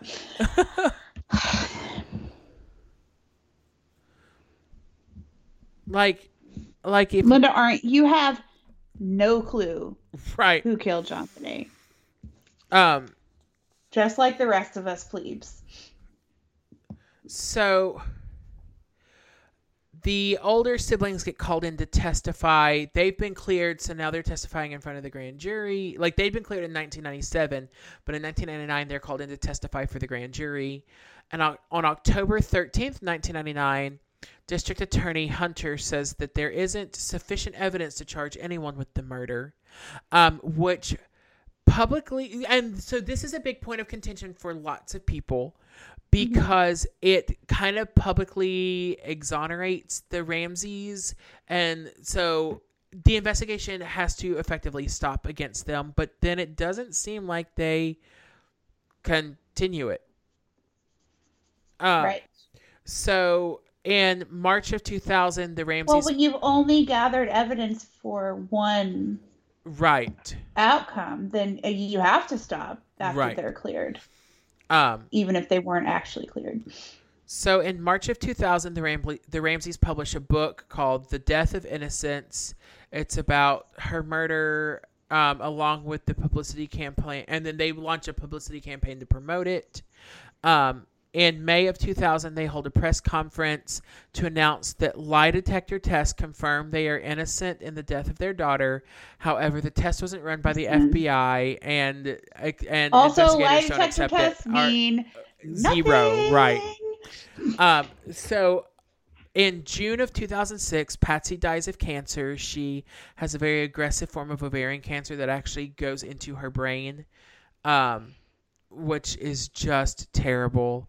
And um, I will say that um, Karen Kilgariff wholeheartedly believes this was done within the family. I think it's Karen Kilgariff who calls this Patsy's guilt cancer. And I laughed when I heard that statement, just the way it was said. Um, so I tend to call it guilt cancer. I have no idea if Patsy knew what happened. I don't think she did, but I think she did. the idea made me chuckle.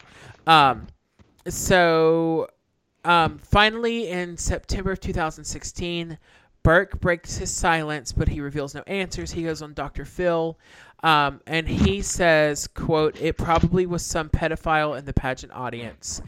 But he says this twice, and and analysts jump all over that. That like it seems like he's insistent on that. So, um, so who killed JonBenét? That's the million dollar question, right? We've been investigating that for the past 24 years.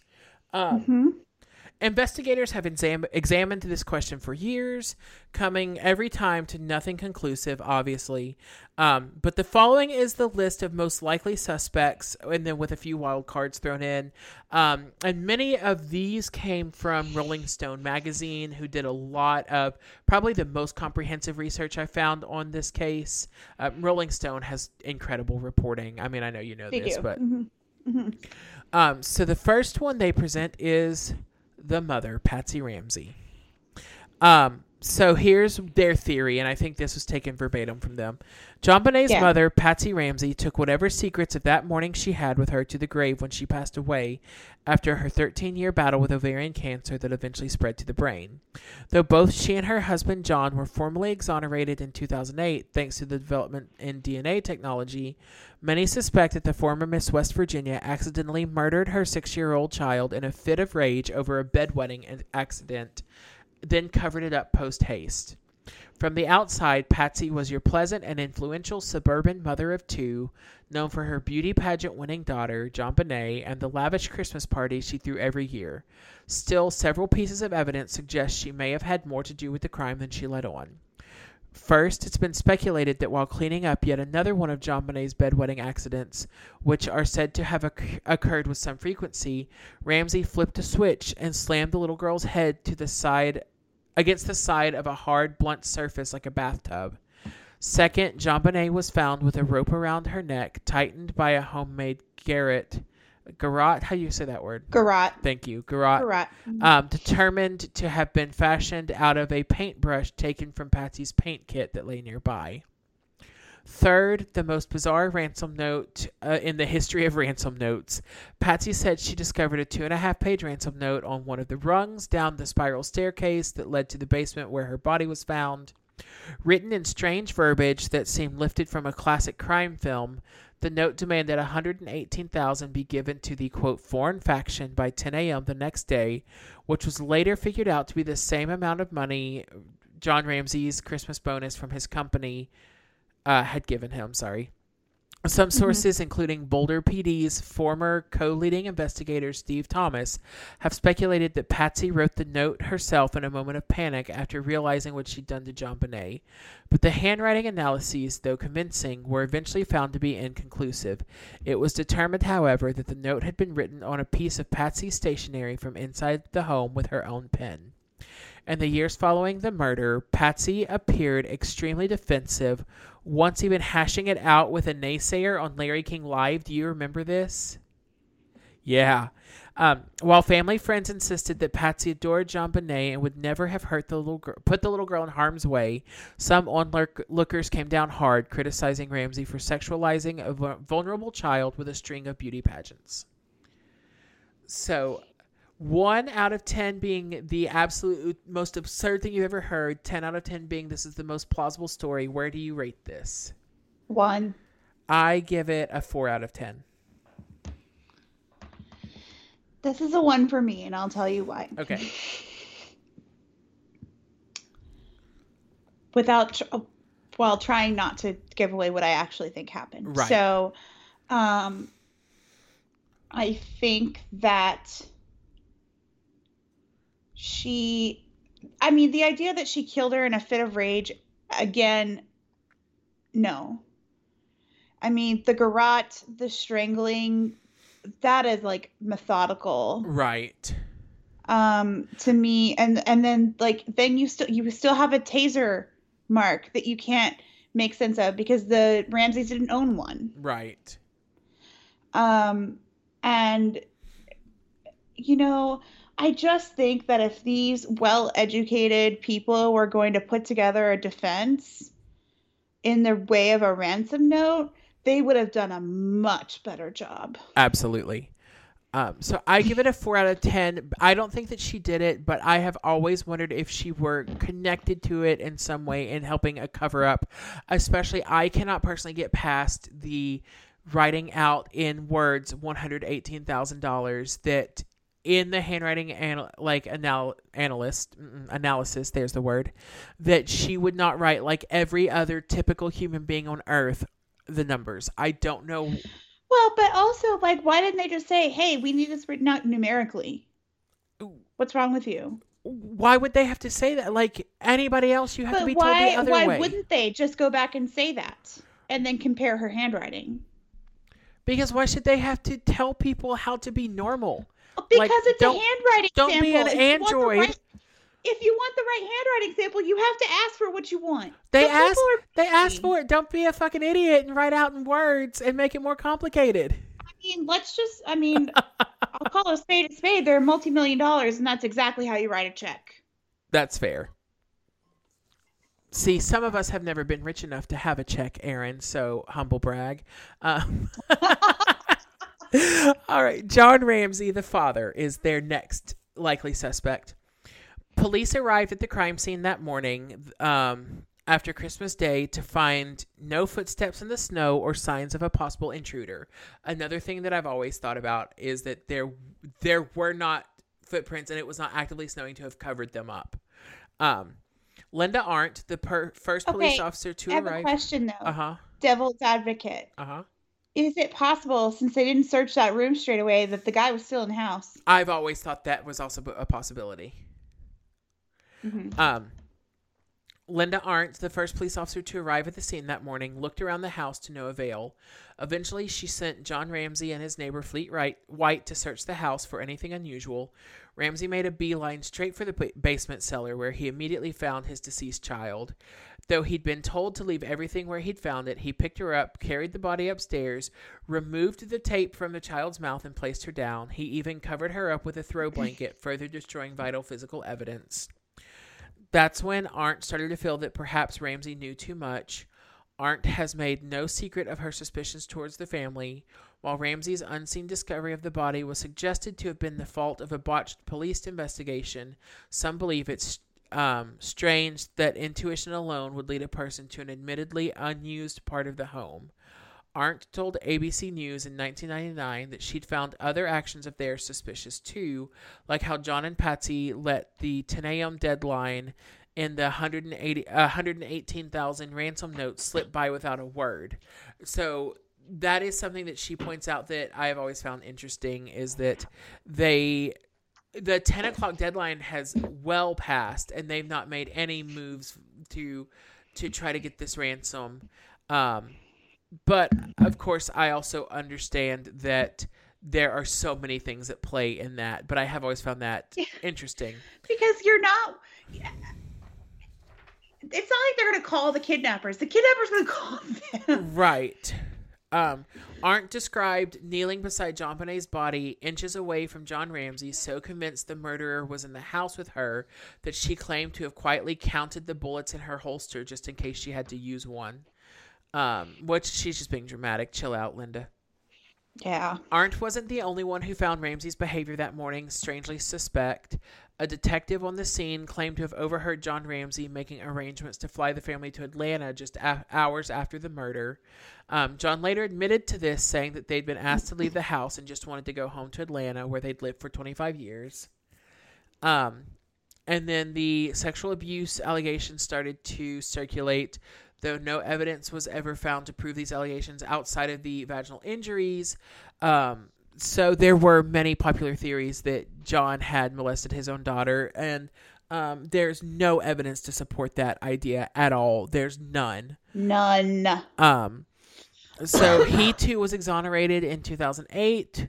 Um, once DNA testing cleared all three members of the immediate Ramsey family. One, or out of ten, where do you rate this? A negative one. I get. I don't believe that man murdered his daughter for a second. I give it a one out of ten. I don't. I've never. I believed he never might be involved in a cover up. I don't think that he did it. Um. So their their next popular theory is, of course, Burke Ramsey, the brother. God. Um, so John and Patsy did a really good job at shielding Burke from most of the press throughout the investigations. Um, and then Rolling Stone said, and judging by his recent and very strange interview with Dr. Phil, that was probably a good idea. Um, so Ramsey was also formally like uh, Burke was also formally exonerated in 2008. Um, and so um so right after he went on Dr. Phil to talk about this, CBS aired the case of JonBenét Ramsey. And I watched this and I was so excited and I turned that shit off and I was like, I am so mad That at this. That was trash. Right. Well, I was so excited the people who were And I involved watched and trash television, and so for me to say that was a hot pile of garbage. Right, because that was um, how do you say his name? Jim Clemente, um, who is the analyst behind uh, Criminal Minds, and then a former Scotland Yard behavioral analyst, um, Laura Richards, um. And then, like, so first of all, it was a two part thing, and the whole first episode, they're like, we staged it. It was like if Zak Bagans had his own um true crime show. Like they talked into the microphone, like got really close and whispered, like we staged our own version of the Ramsey house on the soundstage at CBS Studios. Like, okay. And they get to the end, they're like, and We locked ourselves in this studio overnight. Yeah. and they're like, and we found nothing. And so you get to like the 30 minute mark of that hour long episode of the next one, and they're like, and that's when we remembered the picture of the flashlight. We gave our flashlight to a seven year old and had him smash the shit out of a watermelon, and that's how we know it was Burke. And I'm like, whoa, whoa, whoa, whoa, whoa. the fuck? They were like, they got into this and they were like, we have no fucking clue. What are we going to do? Give the flashlight to a kid. will- I will get into this later, but I completely understand why Burke sued the fuck out of them. oh, yeah. Um, so part of the things is because to believe that much to exists in a child is really so hard. to many people this was considered a compelling theory um, werner spitz who is a for like a really famed forensic investigator reviews the autopsy which included quote a perfectly rectangular defect that he suspected came from a blow to the little girl's head with a blunt heavy flashlight which was seen in that picture that i mentioned um, he claimed claimed the flashlight fit the eight and a half gash in her skull quote to perfection but there was no trace evidence of either JonBenét nor Burke on this flashlight. Like their his fingerprints weren't found on it. There was it was as if he's never touched the flashlight because I would venture that he That hadn't. didn't. Um, Yeah. and then the flashlight. I have big problems with this theory. According to the CBS theory, um, the flashlight became even more suspicious when tied to the pi- pineapple scenario. And so, what they decided was JonBenét snuck out of bed and went and took Burke's piece of pineapple. And so, he did the only thing you can do grabbed a mag light and beat the shit out of his sister. Like, Yeah. you have to truly believe that that is a spawn of Satan. Um, And and I understand, you know, people are like, but he, you know, they had gotten into violent arguments before and he had hit her in the head before with a plastic golf club, not with a maglite flashlight. Right, I was about to say because there was the friend who was like, "Oh yeah, he used to hit JonBenét in the head all the time with it."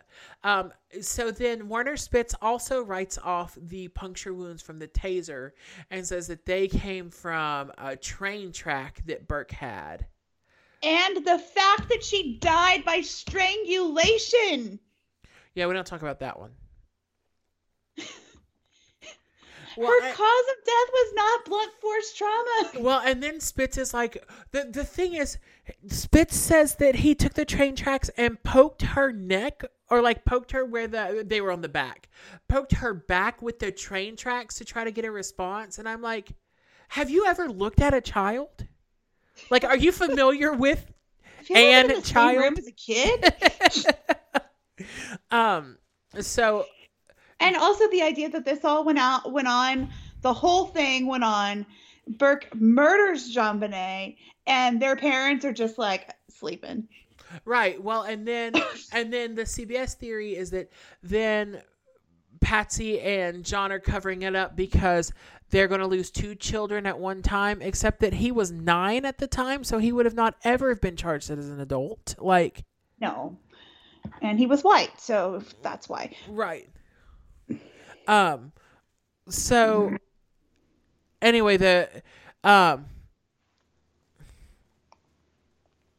So Burke shoots immediately back, um, which is not typically what guilty people do. Guilty people tend to build a case before they, but he just like these are absolutely Lies, the most yeah. vile lies ever.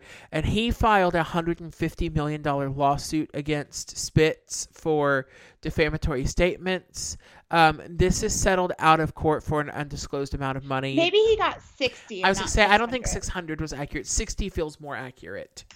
I, I, I there's a six there so i don't know but i i do know he got a lot of money So at one through 10, what is your likelihood of Burke being involved in this murder or being the murderer? One.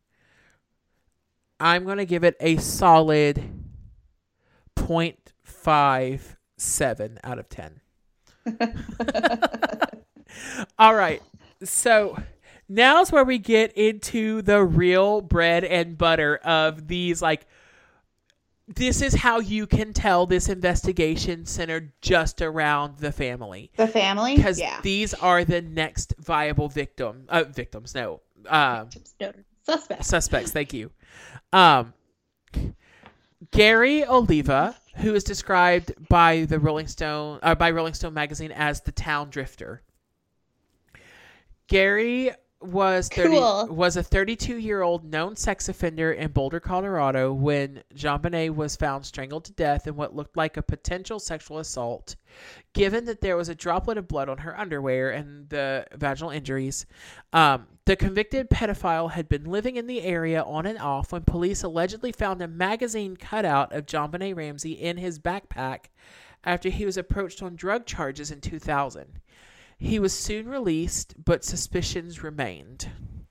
Um, the Ramsey family's longtime private investigator, Ollie Gray, once referred to Gary um, to Gary's ties to John as a quote bombshell arrest in the case, and lambasted the Boulder PD for failing to consider him as a more credible suspect.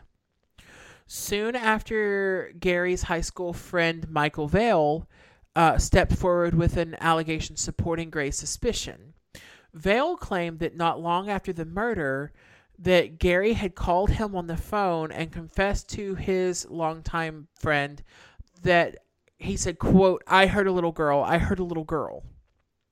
Vale revealed to In Touch magazine earlier that um, I think this was in 2018 um, that this article ran. Vale re- revealed to an In Touch magazine article that year um, that he was particularly unsettled by how the knots used to fashion the garrote that his mother. I skipped a line. Um, that he the garrote that strangled JonBenét were similar to those used in an incident where Gary had attempted to choke his mother with a telephone cord. Um, he said, "quote My blood ran cold when I read that." Um, Gary was also rumored to have possible connections to a theory that links the marks found on John JonBenét's body to an encounter with a stun gun. Um, he had one on him at the time of his initial arrest. Um, he was arrested four years after. yes, Okay. but it just shows that he was known to carry a stun he gun. did have one. Okay. yeah. Um, while he too was cleared by DNA testing for JonBenét's murder, he was recently charged with two counts of sexual exploitation of a child for possessing child pornography. He was last reported by the Denver Post to have been arrested in June of 2018 and held on a hundred thousand dollar bond and is scheduled to appear in court later that fall. And I don't know what came of that, but um, Okay, so based on this, how likely do you think this guy, like, how likely do you rate this theory? We're not rating the people, we're rating the theory now. Um,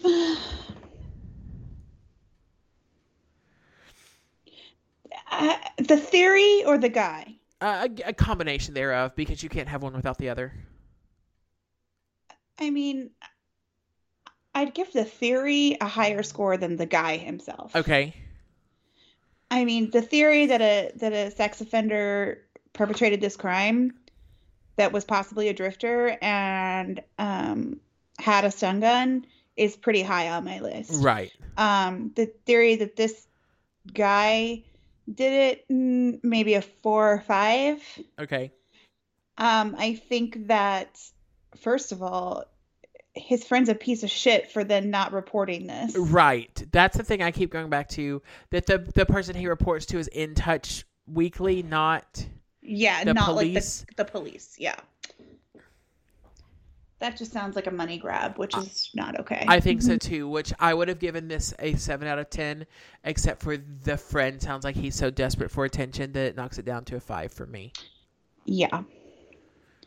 I give the theory that that's what happened like a seven, but the theory that it's this particular guy like a five. I do also give it some credence that Ollie Gray, the private investigator, says that he was a likely suspect because, um, Mhm. I mean, Ollie, Ollie Gray did lots of hard work in this He case. did. Mhm. Um, so Which and and again, there's bound to be a case file bigger than both of our houses that has more information in there than Oh, we know as the public. Absolutely. Um, so the next one um, also comes from Ollie Gray's reporting. Um, is Michael Helgoth, who is the electrician. So Michael Helgoth was an electrician who worked in a nearby auto salvage yard. Um, Ollie Gray referred to Helgoth as quote a hellraiser tied to an alleged property dispute involving the Ramseys. Um, it's been st- speculated that once the 26 year old caught wind that he c- had been a suspect in the case, um, because officials did find a boot print allegedly similar to his near the Ramseys' home.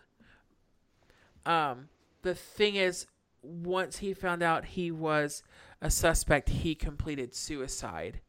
Um, his death occurred two days after a 1997 press conference announcing that the Boulder DA was zeroing in on a new suspect, um, but he remains cleared as of yet by DNA and his death.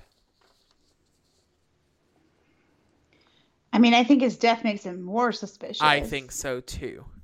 this I'd give like an eight or a nine. I give it an eight also. I mean, that guy looks good for the murder. Yeah. we solved it. All right, let's go. yeah. Okay. We solved JonBenét. Uh, please follow us on TikTok. Happy 100th. Um, okay, so we're down to our last four. Okay. Okay, John Mark Carr, the school teacher. This one is Oh, I so remember this oogie. You remember this one? Yeah. So in 2006, a former school teacher, John, John Mark Carr, confessed out of the blue to the strangulation of JonBenét in graphic and sexual detail. He'd been arrested in Thailand, where he'd been living out, living on the lam after facing child pornography charges in the U.S. Um, at the time, he was 51 years old. He brought himself into the mess by reaching out to a professor at the University of Col- Colorado Boulder. Um, he reaches out to him in an email in regards to a doc- documentary that that professor was making on the case. And then, like, all of a sudden, these emails take a turn where he reveals um, his sexual fascination with JonBenét. And then he reports, and so that professor reported the emails to the police, who then arrest him in Bangkok as a possible suspect. He's immediately flown back to Boulder for questioning. He's ultimately cleared after his DNA failed to match the profile of the unknown male found around the waistband of JonBenét's long johns, which, as you and I both know, thanks to CBS, was you know the guy who packed the packaging, and that's the only clear answer. I mean, it could have been John Mark Carr from Thailand. Like, right. Um, so Carr's demented confession involves a series of diary entries allegedly written from the scene of the crime. And one dramatic account, he recalls strangling JonBenét in a love game gone wrong. Quote, close your pretty eyes, sweetheart, reads the excerpt. I'm not going to read more of this excerpt because it's disgusting. Um, but he has written these diary uh, diary entries that he says he wrote I'm at the scene of the crime, but there's no telling when he actually wrote these. Um, this broke international headlines, um, and his Remember. earnest insistence on having killed her was enough to set off a media fiasco. Um, ultimately, he was dismissed as a suspect and written off as a pedophile who was just after notoriety and fame. Officials also failed to verify that he was ever in Boulder. According to a 2010 report by the Daily Beast, um, he is now living under a new identity and possibly under a different gender in the Pacific Northwest. So, yeah. out of 10. Like a two. Okay, I give it a 1. This guy is just a nutter. Uh-huh. just a nutter. Like, I, I mean, yeah, he's a pedophile and he's disgusting. He didn't kill that little girl. no. Um, Like, why is he living in the Pacific Northwest, though? Why isn't he in jail? right. Where pedophiles go, they go to jail, right. So, right? The next one is Linda Hoffman Pugh, the housekeeper. They gave them all titles like this is the um, clue. Like, it's Clue. Linda Hoffman Pugh had worked for the family as their, their housekeeper, and her husband was their handyman. So it wasn't surprising that she was known to carry a key to the home, which would contribute to the no signs of forced entry. During the investigation of John murder, uh, Linda didn't even like come close to fitting the profile. They their profile was a white male, former convict, 25 to 30 years old. Um, but they start to interview her, and she just flat out says that Patsy Ramsey accidentally killed JonBenét. She's like, I have no doubt in my mind that Patsy went crazy and killed her. Um, so Patsy claimed to investigators that Linda was struggling for money and had asked for a loan of several thousand dollars, which Patsy had declined. Um, so police show up at Linda's house the night of the murder and ask the housekeeper to write the number 118,000 on a piece of paper and then they take her fingerprints and several strands of her hair. She then testified in front of the grand jury for a total of 8 hours including a statement against Patsy that read, quote, I think she had multiple personalities. She'd be in a good mood and then she'd be cranky. She got into arguments with JonBenét about wearing a dress or a friend coming over. I'd never seen her so upset. Um so what you just described was like a mom who's pissed off. Yeah, absolutely. Like, I, people that run to multiple personality disorder, I feel like don't understand how actually rare it is to have multiple personality disorder. It is not a common thing. What is going on with your mic? Oh, is it making noise? Sorry. It's having some issues. I'm going to have to go in and edit that out. Boo. Yeah, that's okay. Um, But yeah, I, I think that uh, she didn't do it. And I think she was just pissy because Patsy named her. right. And so, of course, after someone names you as the possible murderer of their daughter, you're going to be a bitch about it, right? right. There we of go. Of course you are. Um, so yeah, at that point I'd be like, yeah, that bitch does have multiple personality disorder because she was nice to my face and then turned me over to the police. though I didn't do Right. anything. right? Um, so this theory asserts that the housekeeper led JonBenét down into the basement that night in an attempt to trick her employers into leaving the money for the ransom. Um, but they can they hold that it's possible that she had seen John Ramsey's pay stub for the hundred and eighteen thousand dollar holiday bonus. Um, she was familiar with the home and the family schedule, so she makes a convenient suspect, and she didn't have an alibi. Her alibi was that she was asleep in bed, but her husband was asleep on the couch, so he couldn't even truly account for her whereabouts. Oh my god. Um, there's room to speculate that she could have been involved, but all evidence implicating her in the case is circumstantial at best. She's never been formally accused. So I rate this theory a whopping two out of ten. yeah, I'm gonna give it a two. Um, I don't think she was involved. Uh, Like, also, if she was, if the thing was really all about money, she wouldn't have then murdered Right. her. Right. Uh, Um, so my favorite outlandish theory, and I'm Oh, just telling you up front that it is my uh, favorite outlandish one, and then we'll get to the one that I actually thinks think holds a little bit more credence.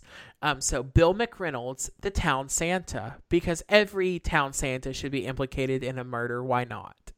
Oh, yes, I've heard this theory. Yeah. so, Bill McReynolds, who's now deceased, was a friend of the Ramseys who dressed up as Santa Claus the week before JonBenét's murder um, to entertain the neighborhood children at one of Patsy's famous Christmas gatherings.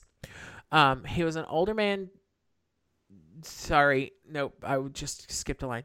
While an older man dressed as Santa makes a pretty good perp in a sexualized child murder, the possibility that the now deceased McReynolds had anything to do with JonBenét's death is extremely unlikely. And this is a quote from uh, Rolling Stone there.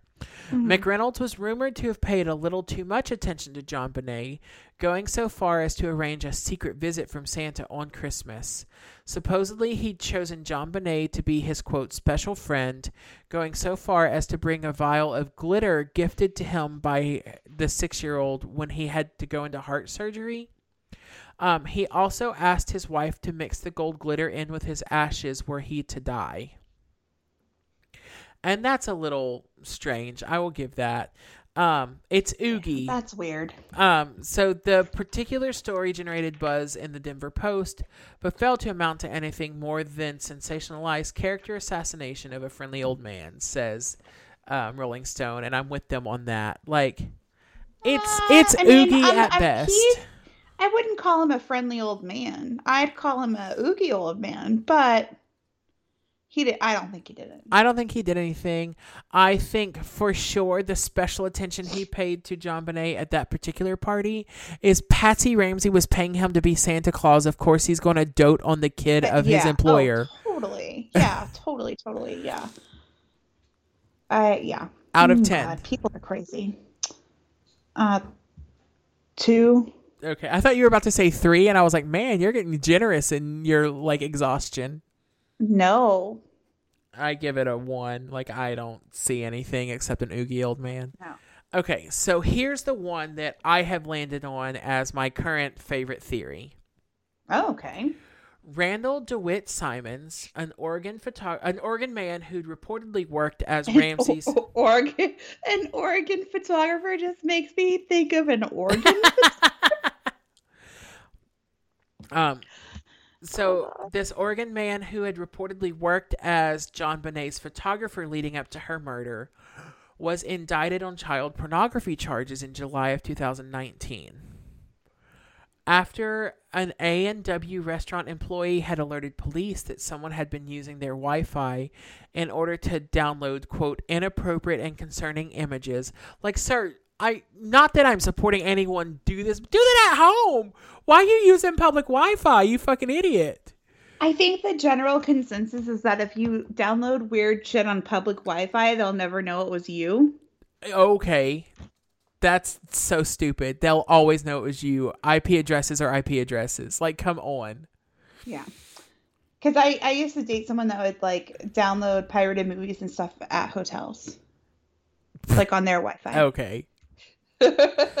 um, let's see. Um, and so officials were able to connect the content to Simons. After being linked to the investigation, the one time photographer's property was searched.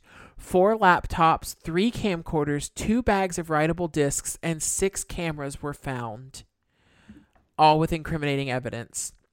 Um, the now I'm gonna give this two thumbs way down for Uh-huh. that nonsense. The now 67 year old was later charged with 15 counts of child pornography. He was released from jail in March after his attorney expressed concern that he could contract COVID 19 while behind bars. What? While he was not officially charged with the crime surrounding Ramsey's death, Simons's behavior and interactions with the late six year old has since been re examined. Less than two years after JonBenét was murdered in Boulder, Simons had been arrested for walking down a street in Colorado butt ass naked. He was subsequently ordered to undergo psychological evaluation. And in 1997, he reportedly sold a portfolio of JonBenét's glamour shots that had not been released for $7,500. He should have gone to jail for that. Right. Um so in January prior to Simons's prison release, the true crime podcast The Killing of JonBenét, The Final Suspects, which is so good. Ooh, I Um, haven't listened to it. I'll have to. they also took a look at Simons. Throughout the episodes, author Stephen Singular reached uh, revealed that pageant moms who'd known Simons at the time stated that he would call them in the middle of the night while like drunk, screaming and crying. Um, per their accounts, he had repeated, "I did not kill JonBenét. I did not kill JonBenét." Um, so Uh, okay. Simons was later excluded due to his DNA not matching anything found at the crime scene, but some law enforcement officials have indicated that he continues to remain on their radar. So that is the most likely theory to me in my Yeah. non professional expert opinion. Yeah, I'm gonna give that one like a, a nine. Uh huh. You know, and you know, everybody. I know we're gonna get hate mail for not thinking the family did it, Oh, I'm sure. But and we're also royal you- family sympathizers and we complain a lot. So let's get some hate mail. Yeah. um, but here's the thing about the idea that the family did it. First of all, if Burke hit her over the head, you have to then believe that that her parents found her and even though she was still alive, Right. strangled her to death in order to save their other child? Right. Um th- those would have to be the most sadi- the three most sadistic and evil people on the Oh, planet. yeah, one hundred percent. Because Additionally, I think just knowing how rich people work, if Burke had done it, they would have sent him to boarding school. one hundred percent or military school. Yeah. And I also think that um, if you believe either of the parents did it, you're believing that the other one didn't love their child enough to roll over. I think Right. it would have come out. Oh yeah. I think they would have rolled over. Um, again, you know, uh, the only secret you can keep is the one you keep with yourself. That's so what I was if about all to say. three of them knew what happened, uh, I think first of all, if Burke had done it, he would have come clean by now because that is not a secret you can carry around with you for your entire life. no. Um, and I think that if the, either the parents had done it, it would be. Um, I just I, I can't I can't get behind a parent strangling their own child with a garrote. Right. And uh, where and then again, where did the taser come from? Where you know You meant train where's- tracks. I I Yeah, It- where did the DNA come from? You know, there's so many. If you're going to take that flying leap, you're leaving out so much evidence. right. I mean, I think the most likely scenario is the one that um, Lou, um, what's his last name? Uh-huh. Uh Smith. Smith, laid out that there was an intruder already in the home when they came home. The ransom note was written for whatever reason. And here's the thing maybe the, this person had been watching them. Maybe he'd gone through their trash and found a check stub for $118,000. Maybe that's the whole thing is a red herring because we all know what he did. He didn't kidnap her, he murdered her. Right. Um, and I just, it's such, it's such a sad case, and I can't believe, I I can't believe that, th- that either either two people, John and Patsy, or three people, John, Patsy, and Burke, are both, are all so sadistic and Deranged. deranged that that they would be able to keep this between them Right. this whole time. Right. Well I just don't believe it's possible. And listen, the Ramseys fucked up big time. Oh yeah. They should have talked to the police. They were obstructing justice. But I also think, oh, when I said I would tell you what I thought happened in that like one day, yeah. I think what happened is, you know, some of the news got out, and maybe some of their friends are lawyers and are hearing talk about what went on Uh-huh. in that house that day, and people are telling them, you guys, like, you guys fucked up Yeah.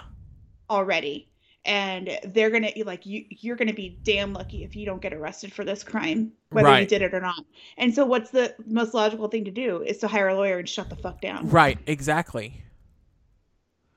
No, So. I well, and not that I, not and that I, I. do think the murderer was still in the house when the police arrived oh yeah. Um, I think that because then by the time there's a million people there your footprints don't get noticed as you walk away oh yeah, one hundred percent. Um, and I while I don't agree with the obstruction of justice, I can imagine when it seems like you are not just being investigated, you're but you are corner being yeah. They are actively trying to pin it on you rather than find the and that's that's the problem with this investigation and so many that we look at is they are not trying to find the murderer. They're trying to they're trying, They're to, trying to prove that their their theory narrative. is correct which is they're not not the trying to same find thing. the murderer they're trying to close the case. Right exactly.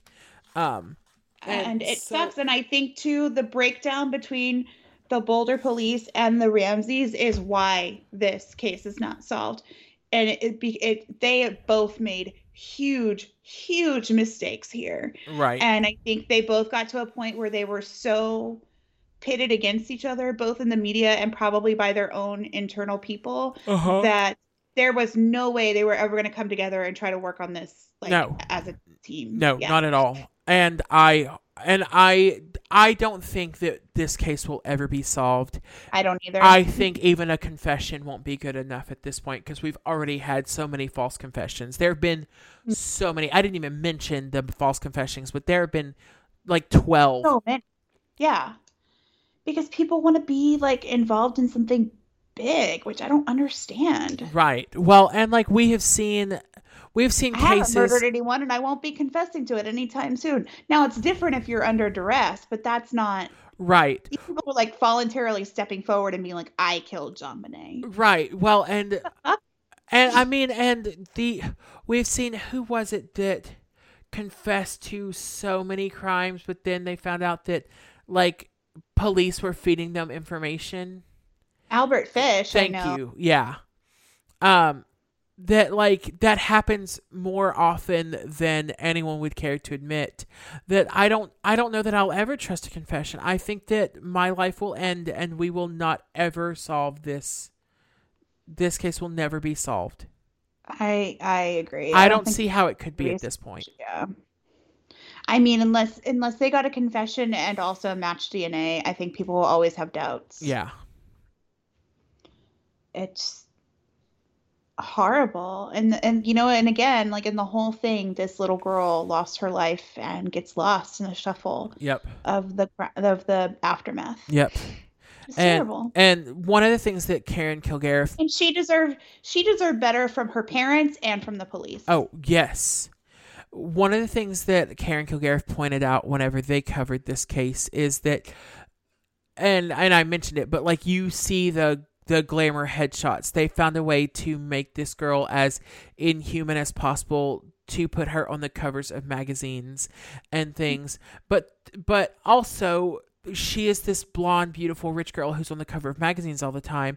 How many unsolved crimes against people of color are not Oh on gosh. in Don't touch weekly you know and things like that Mhm. and that that that is the other gross mishandling of justice in america that is that is not talked about with this case too is Yeah. that is that we have spent 24 years focused with a Mhm. lot of attention and a lot of resources on this case why are there so many that are not getting attention Yeah, how many other little girls disappeared in December of 1996 that we've never heard of? right The whole thing is just awful and disappointing, and that's why I don't like this case at all. so i'm Thank glad you for coming to my TED Talk. I'm glad we saved it for our hundredth so that we could Yeah. um, hash it out. I feel like you and I are at a better place now.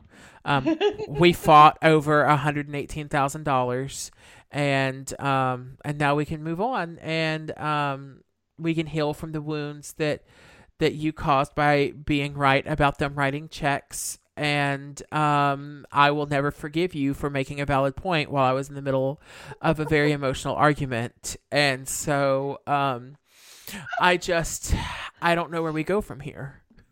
I'm really Well, crying up. I've convinced myself. I still feel fucking fantastic. It's 2021. like nothing's gonna get me down. So you are just gonna have to sack up and move on. No, as a as a white male, I cannot be challenged on an audio media where there is record of you having a valid point. So Oh, I'm gonna say fake news and that you rigged this recording. So um Uh, also, uh, just to update you guys Yes, on the uh, real news, yes, okay, so I was gonna say this he's feels like ahead. do what? Loeffler's losing. Thank God. Perdue's still ahead, but but not by much. That that has increased, and Jon Ossoff is a gorgeous and b like my age, well, and shit, I feel that's down super to 2,000 insignificant. votes. Yeah, that's what I'm saying. I think, lot. I I don't think that there's much to worry about, but I'm not putting all my eggs in any basket yet. I'm not either. If we flip this in and tomorrow, I will go get a bottle of champagne and celebrate. Oh but other uh, until then, I'm waiting. Yep. So yes. Well, Could we? thank you for coming to this exciting episode. Yes. Oh my gosh. I feel like I feel like we should have done something more celebratory, but I think just us being excited, energetic, passionate is so much more than we have been able to bring in the recent past that I just feel so renewed. I do too. Listen, I'm glad that we can get into a fight that doesn't end with one of us being in real tears. Right? Not even a real fight, a fake fight. Right? Because we have had fake fights that ended in real tears that I have edited out of this fucking show. yeah. No, we were in a we were in the bad place. it was really dark. And I, I wish I could I really wish I could like put into words how awful last year was for me, but I can't. So No. you'll just have to take my word for it. and and it's not worth trying because we are moving on and Oh, we we're totally we are surrounding ourselves in light and um you are what is i I was about to quote that episode of Friends where they're reading the women's empowerment book, and it's like such stupid. You are my wind stealer, but I am a light keeper, or like whatever. how can I grow if you won't let me blow. Yeah. oh man. All right. Well, Erin, would you like to tell these lovely people where they can find us in the future? Yes, you can find us at Lifetime Sentence on Instagram and TikTok. TikTok. At Life Sentence Pod on Instagram. Mm-mm. Uh, no, I'm sorry, on Twitter. Wow. I'm so, so we're at Lifetime Sentence on Instagram and TikTok, and at and Life Sentence Pod on Twitter. You can email us you at Lifetime. you can email us at lifetimesentencepodcast at gmail.com. You can find uh, episode notes and kind of an ugly website that's being updated at lifetimesentence.com. That's also where you will find our merch. When we switch over to our new merch store, it will also be on our website, but it will be a lot more easier, a lot, a lot easier to navigate. Um, mm-hmm. But you know who's going to get first access access to that merch? Patreon members. Our Patreon members. So please go to patreon.com slash lifetime sentence and subscribe to our Patreon. One dollar gets you all audio content, and five dollars gets you all the extra good stuff. And lots of good stuff along the way. We have we have a calendar with things written on it, Go, y'all. Things are have a real calendar a, that I I'm trying to find so I can tell you what is next week, and I can't find it. Oh shit! We look. I told you that this was New Year, New Us. But by New Year, New Us, I mean that we um are the same people that we've always been, but we are working out. And um oh, Erin just ran away. She is so done with this that she just pieced out and told me to vamp. So um I think she's going to get the calendar. okay, she's back. y'all, I've been working out. My ass hurts so bad. I can't, believe I just ran. what the hell? Okay. Next week is Death in Small Doses. That's right. Death in Small Doses, which is, as you know, um, the origin story of Flintstone vitamins. So we're excited to cover this this topic. Oh, you know, when you run out when we run out of lifetime movies, we should just make one up and tell it every week. yes. We'll just slide them in every so often, like just to extend what we have. And um, after that is if cars could fly, the Tommy Jensen story, and then just and then there's a volleyball and a dream, the Tom Hanks story. Yes. All right. Well, thank you so much for joining us and for celebrating this very special second anniversary with us. I hope you enjoy this extremely long episode. Still might might be pushing um calendar cop killer, but there was a lot more content on this one than calendar cop killer. I, yeah, you are welcome. All right. Well, until next time, do not forget to eat every one of your vegetables. And charge your phone because some things never change. Bye. Bye.